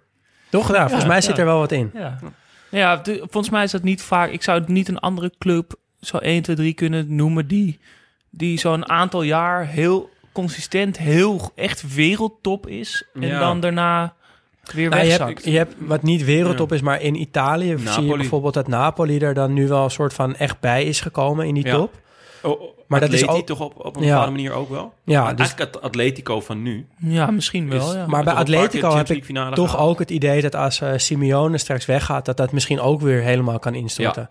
Ja. nou, dus dan is het wel vergelijkbaar Ja, met, maar met dus Valencia. Die soort van traditionele top in die landen, dat, is, dat, dat blijft heel constant eigenlijk. Ja, ja, en Duitsland is wat dat betreft misschien een beetje een uitzondering. Want Dortmund is een soort van traditionele top, maar heeft toch ook periodes. Ja, daar heb je bedoel, nu met die paar Red- keer bijna failliet gegaan. Ja, en die Red Bull clubs die snel opkomen Ja, daar. ja. En in Italië heb je natuurlijk wel Inter en AC die eventjes weg zijn Ja, gevallen, maar nu ook weer opkrabbelen. Ja. Maar het is, eh, ja, dat is wel, ik vind het een interessante gedachte. En we komen vast en zeker nog wel meer teams tegen eh, die we gaan behandelen. die in dezelfde soort eh, situatie hebben gezeten. Ja, maar daar, dat we volgende week eh, Ja, daarover meer, Ja, toch? Ja. zeker. Weten we al wie we gaan doen? Nog, Nee, nog maar niet, we hè? weten wel de vraag die we onszelf gaan stellen. En die we het leuk zouden vinden als jullie ons eh, helpen met de mooie inzendingen. Dat is namelijk, wat is het mooiste logo van voetbalclubs of landen? Dus gewoon wat er op je, wat er op, het borst, eh, op je borst staat. Eh, daar zijn we benieuwd naar. Schiet er al iets, eh, komt er al iets naar boven? Ja, ja maar dat moeten we niet verklappen nog, of wel? Nou, ik wil wel zeggen dat ik, Ik- wel fan ben van Russische logo's. Dat wil ik alvast Ja. wel weggeven. Zijn En, vaak en ik wil wel- weggeven dat dat Duitse logo's, als je kijkt naar die Bundesliga, dat is echt een bij elkaar geraapt groep eh, project. Dat is echt heel raar. Kijk maar eens naar die van Hertha BSC. Nou, dat slaat echt nergens op. Gewoon met paint gemaakt. Ja, nou, zo- nou, maar zonder overdrijven. Ja, vet. Nou goed. Oké, dus de Ehm, vraag voor volgende week. Het mooiste voetballogo van, van land of club. Ja, laat dat weten op eh vriendvandeshow.nl slash Studio Socrates. Eh, daarop hebben we een aantal donaties gekregen.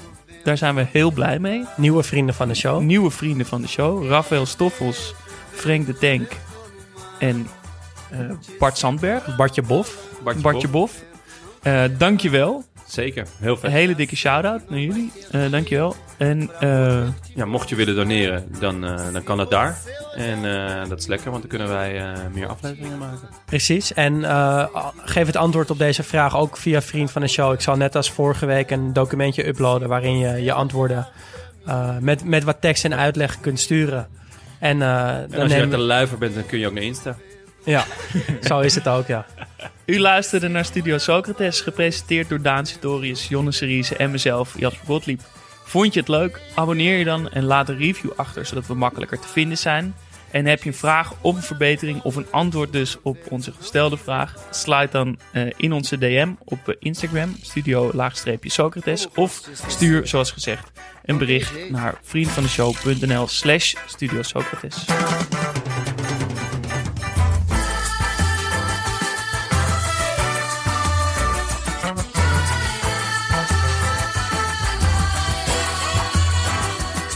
A beleza é você, menina,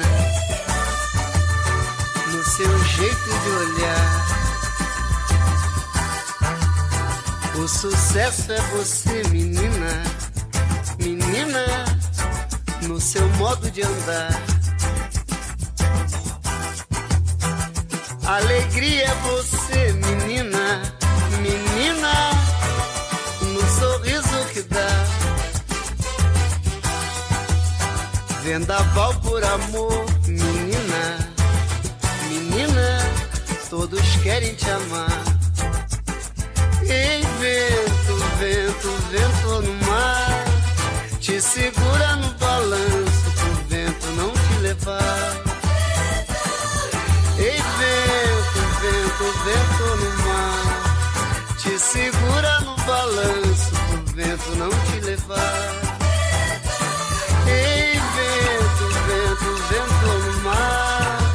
Te segura no balanço pro vento não te levar.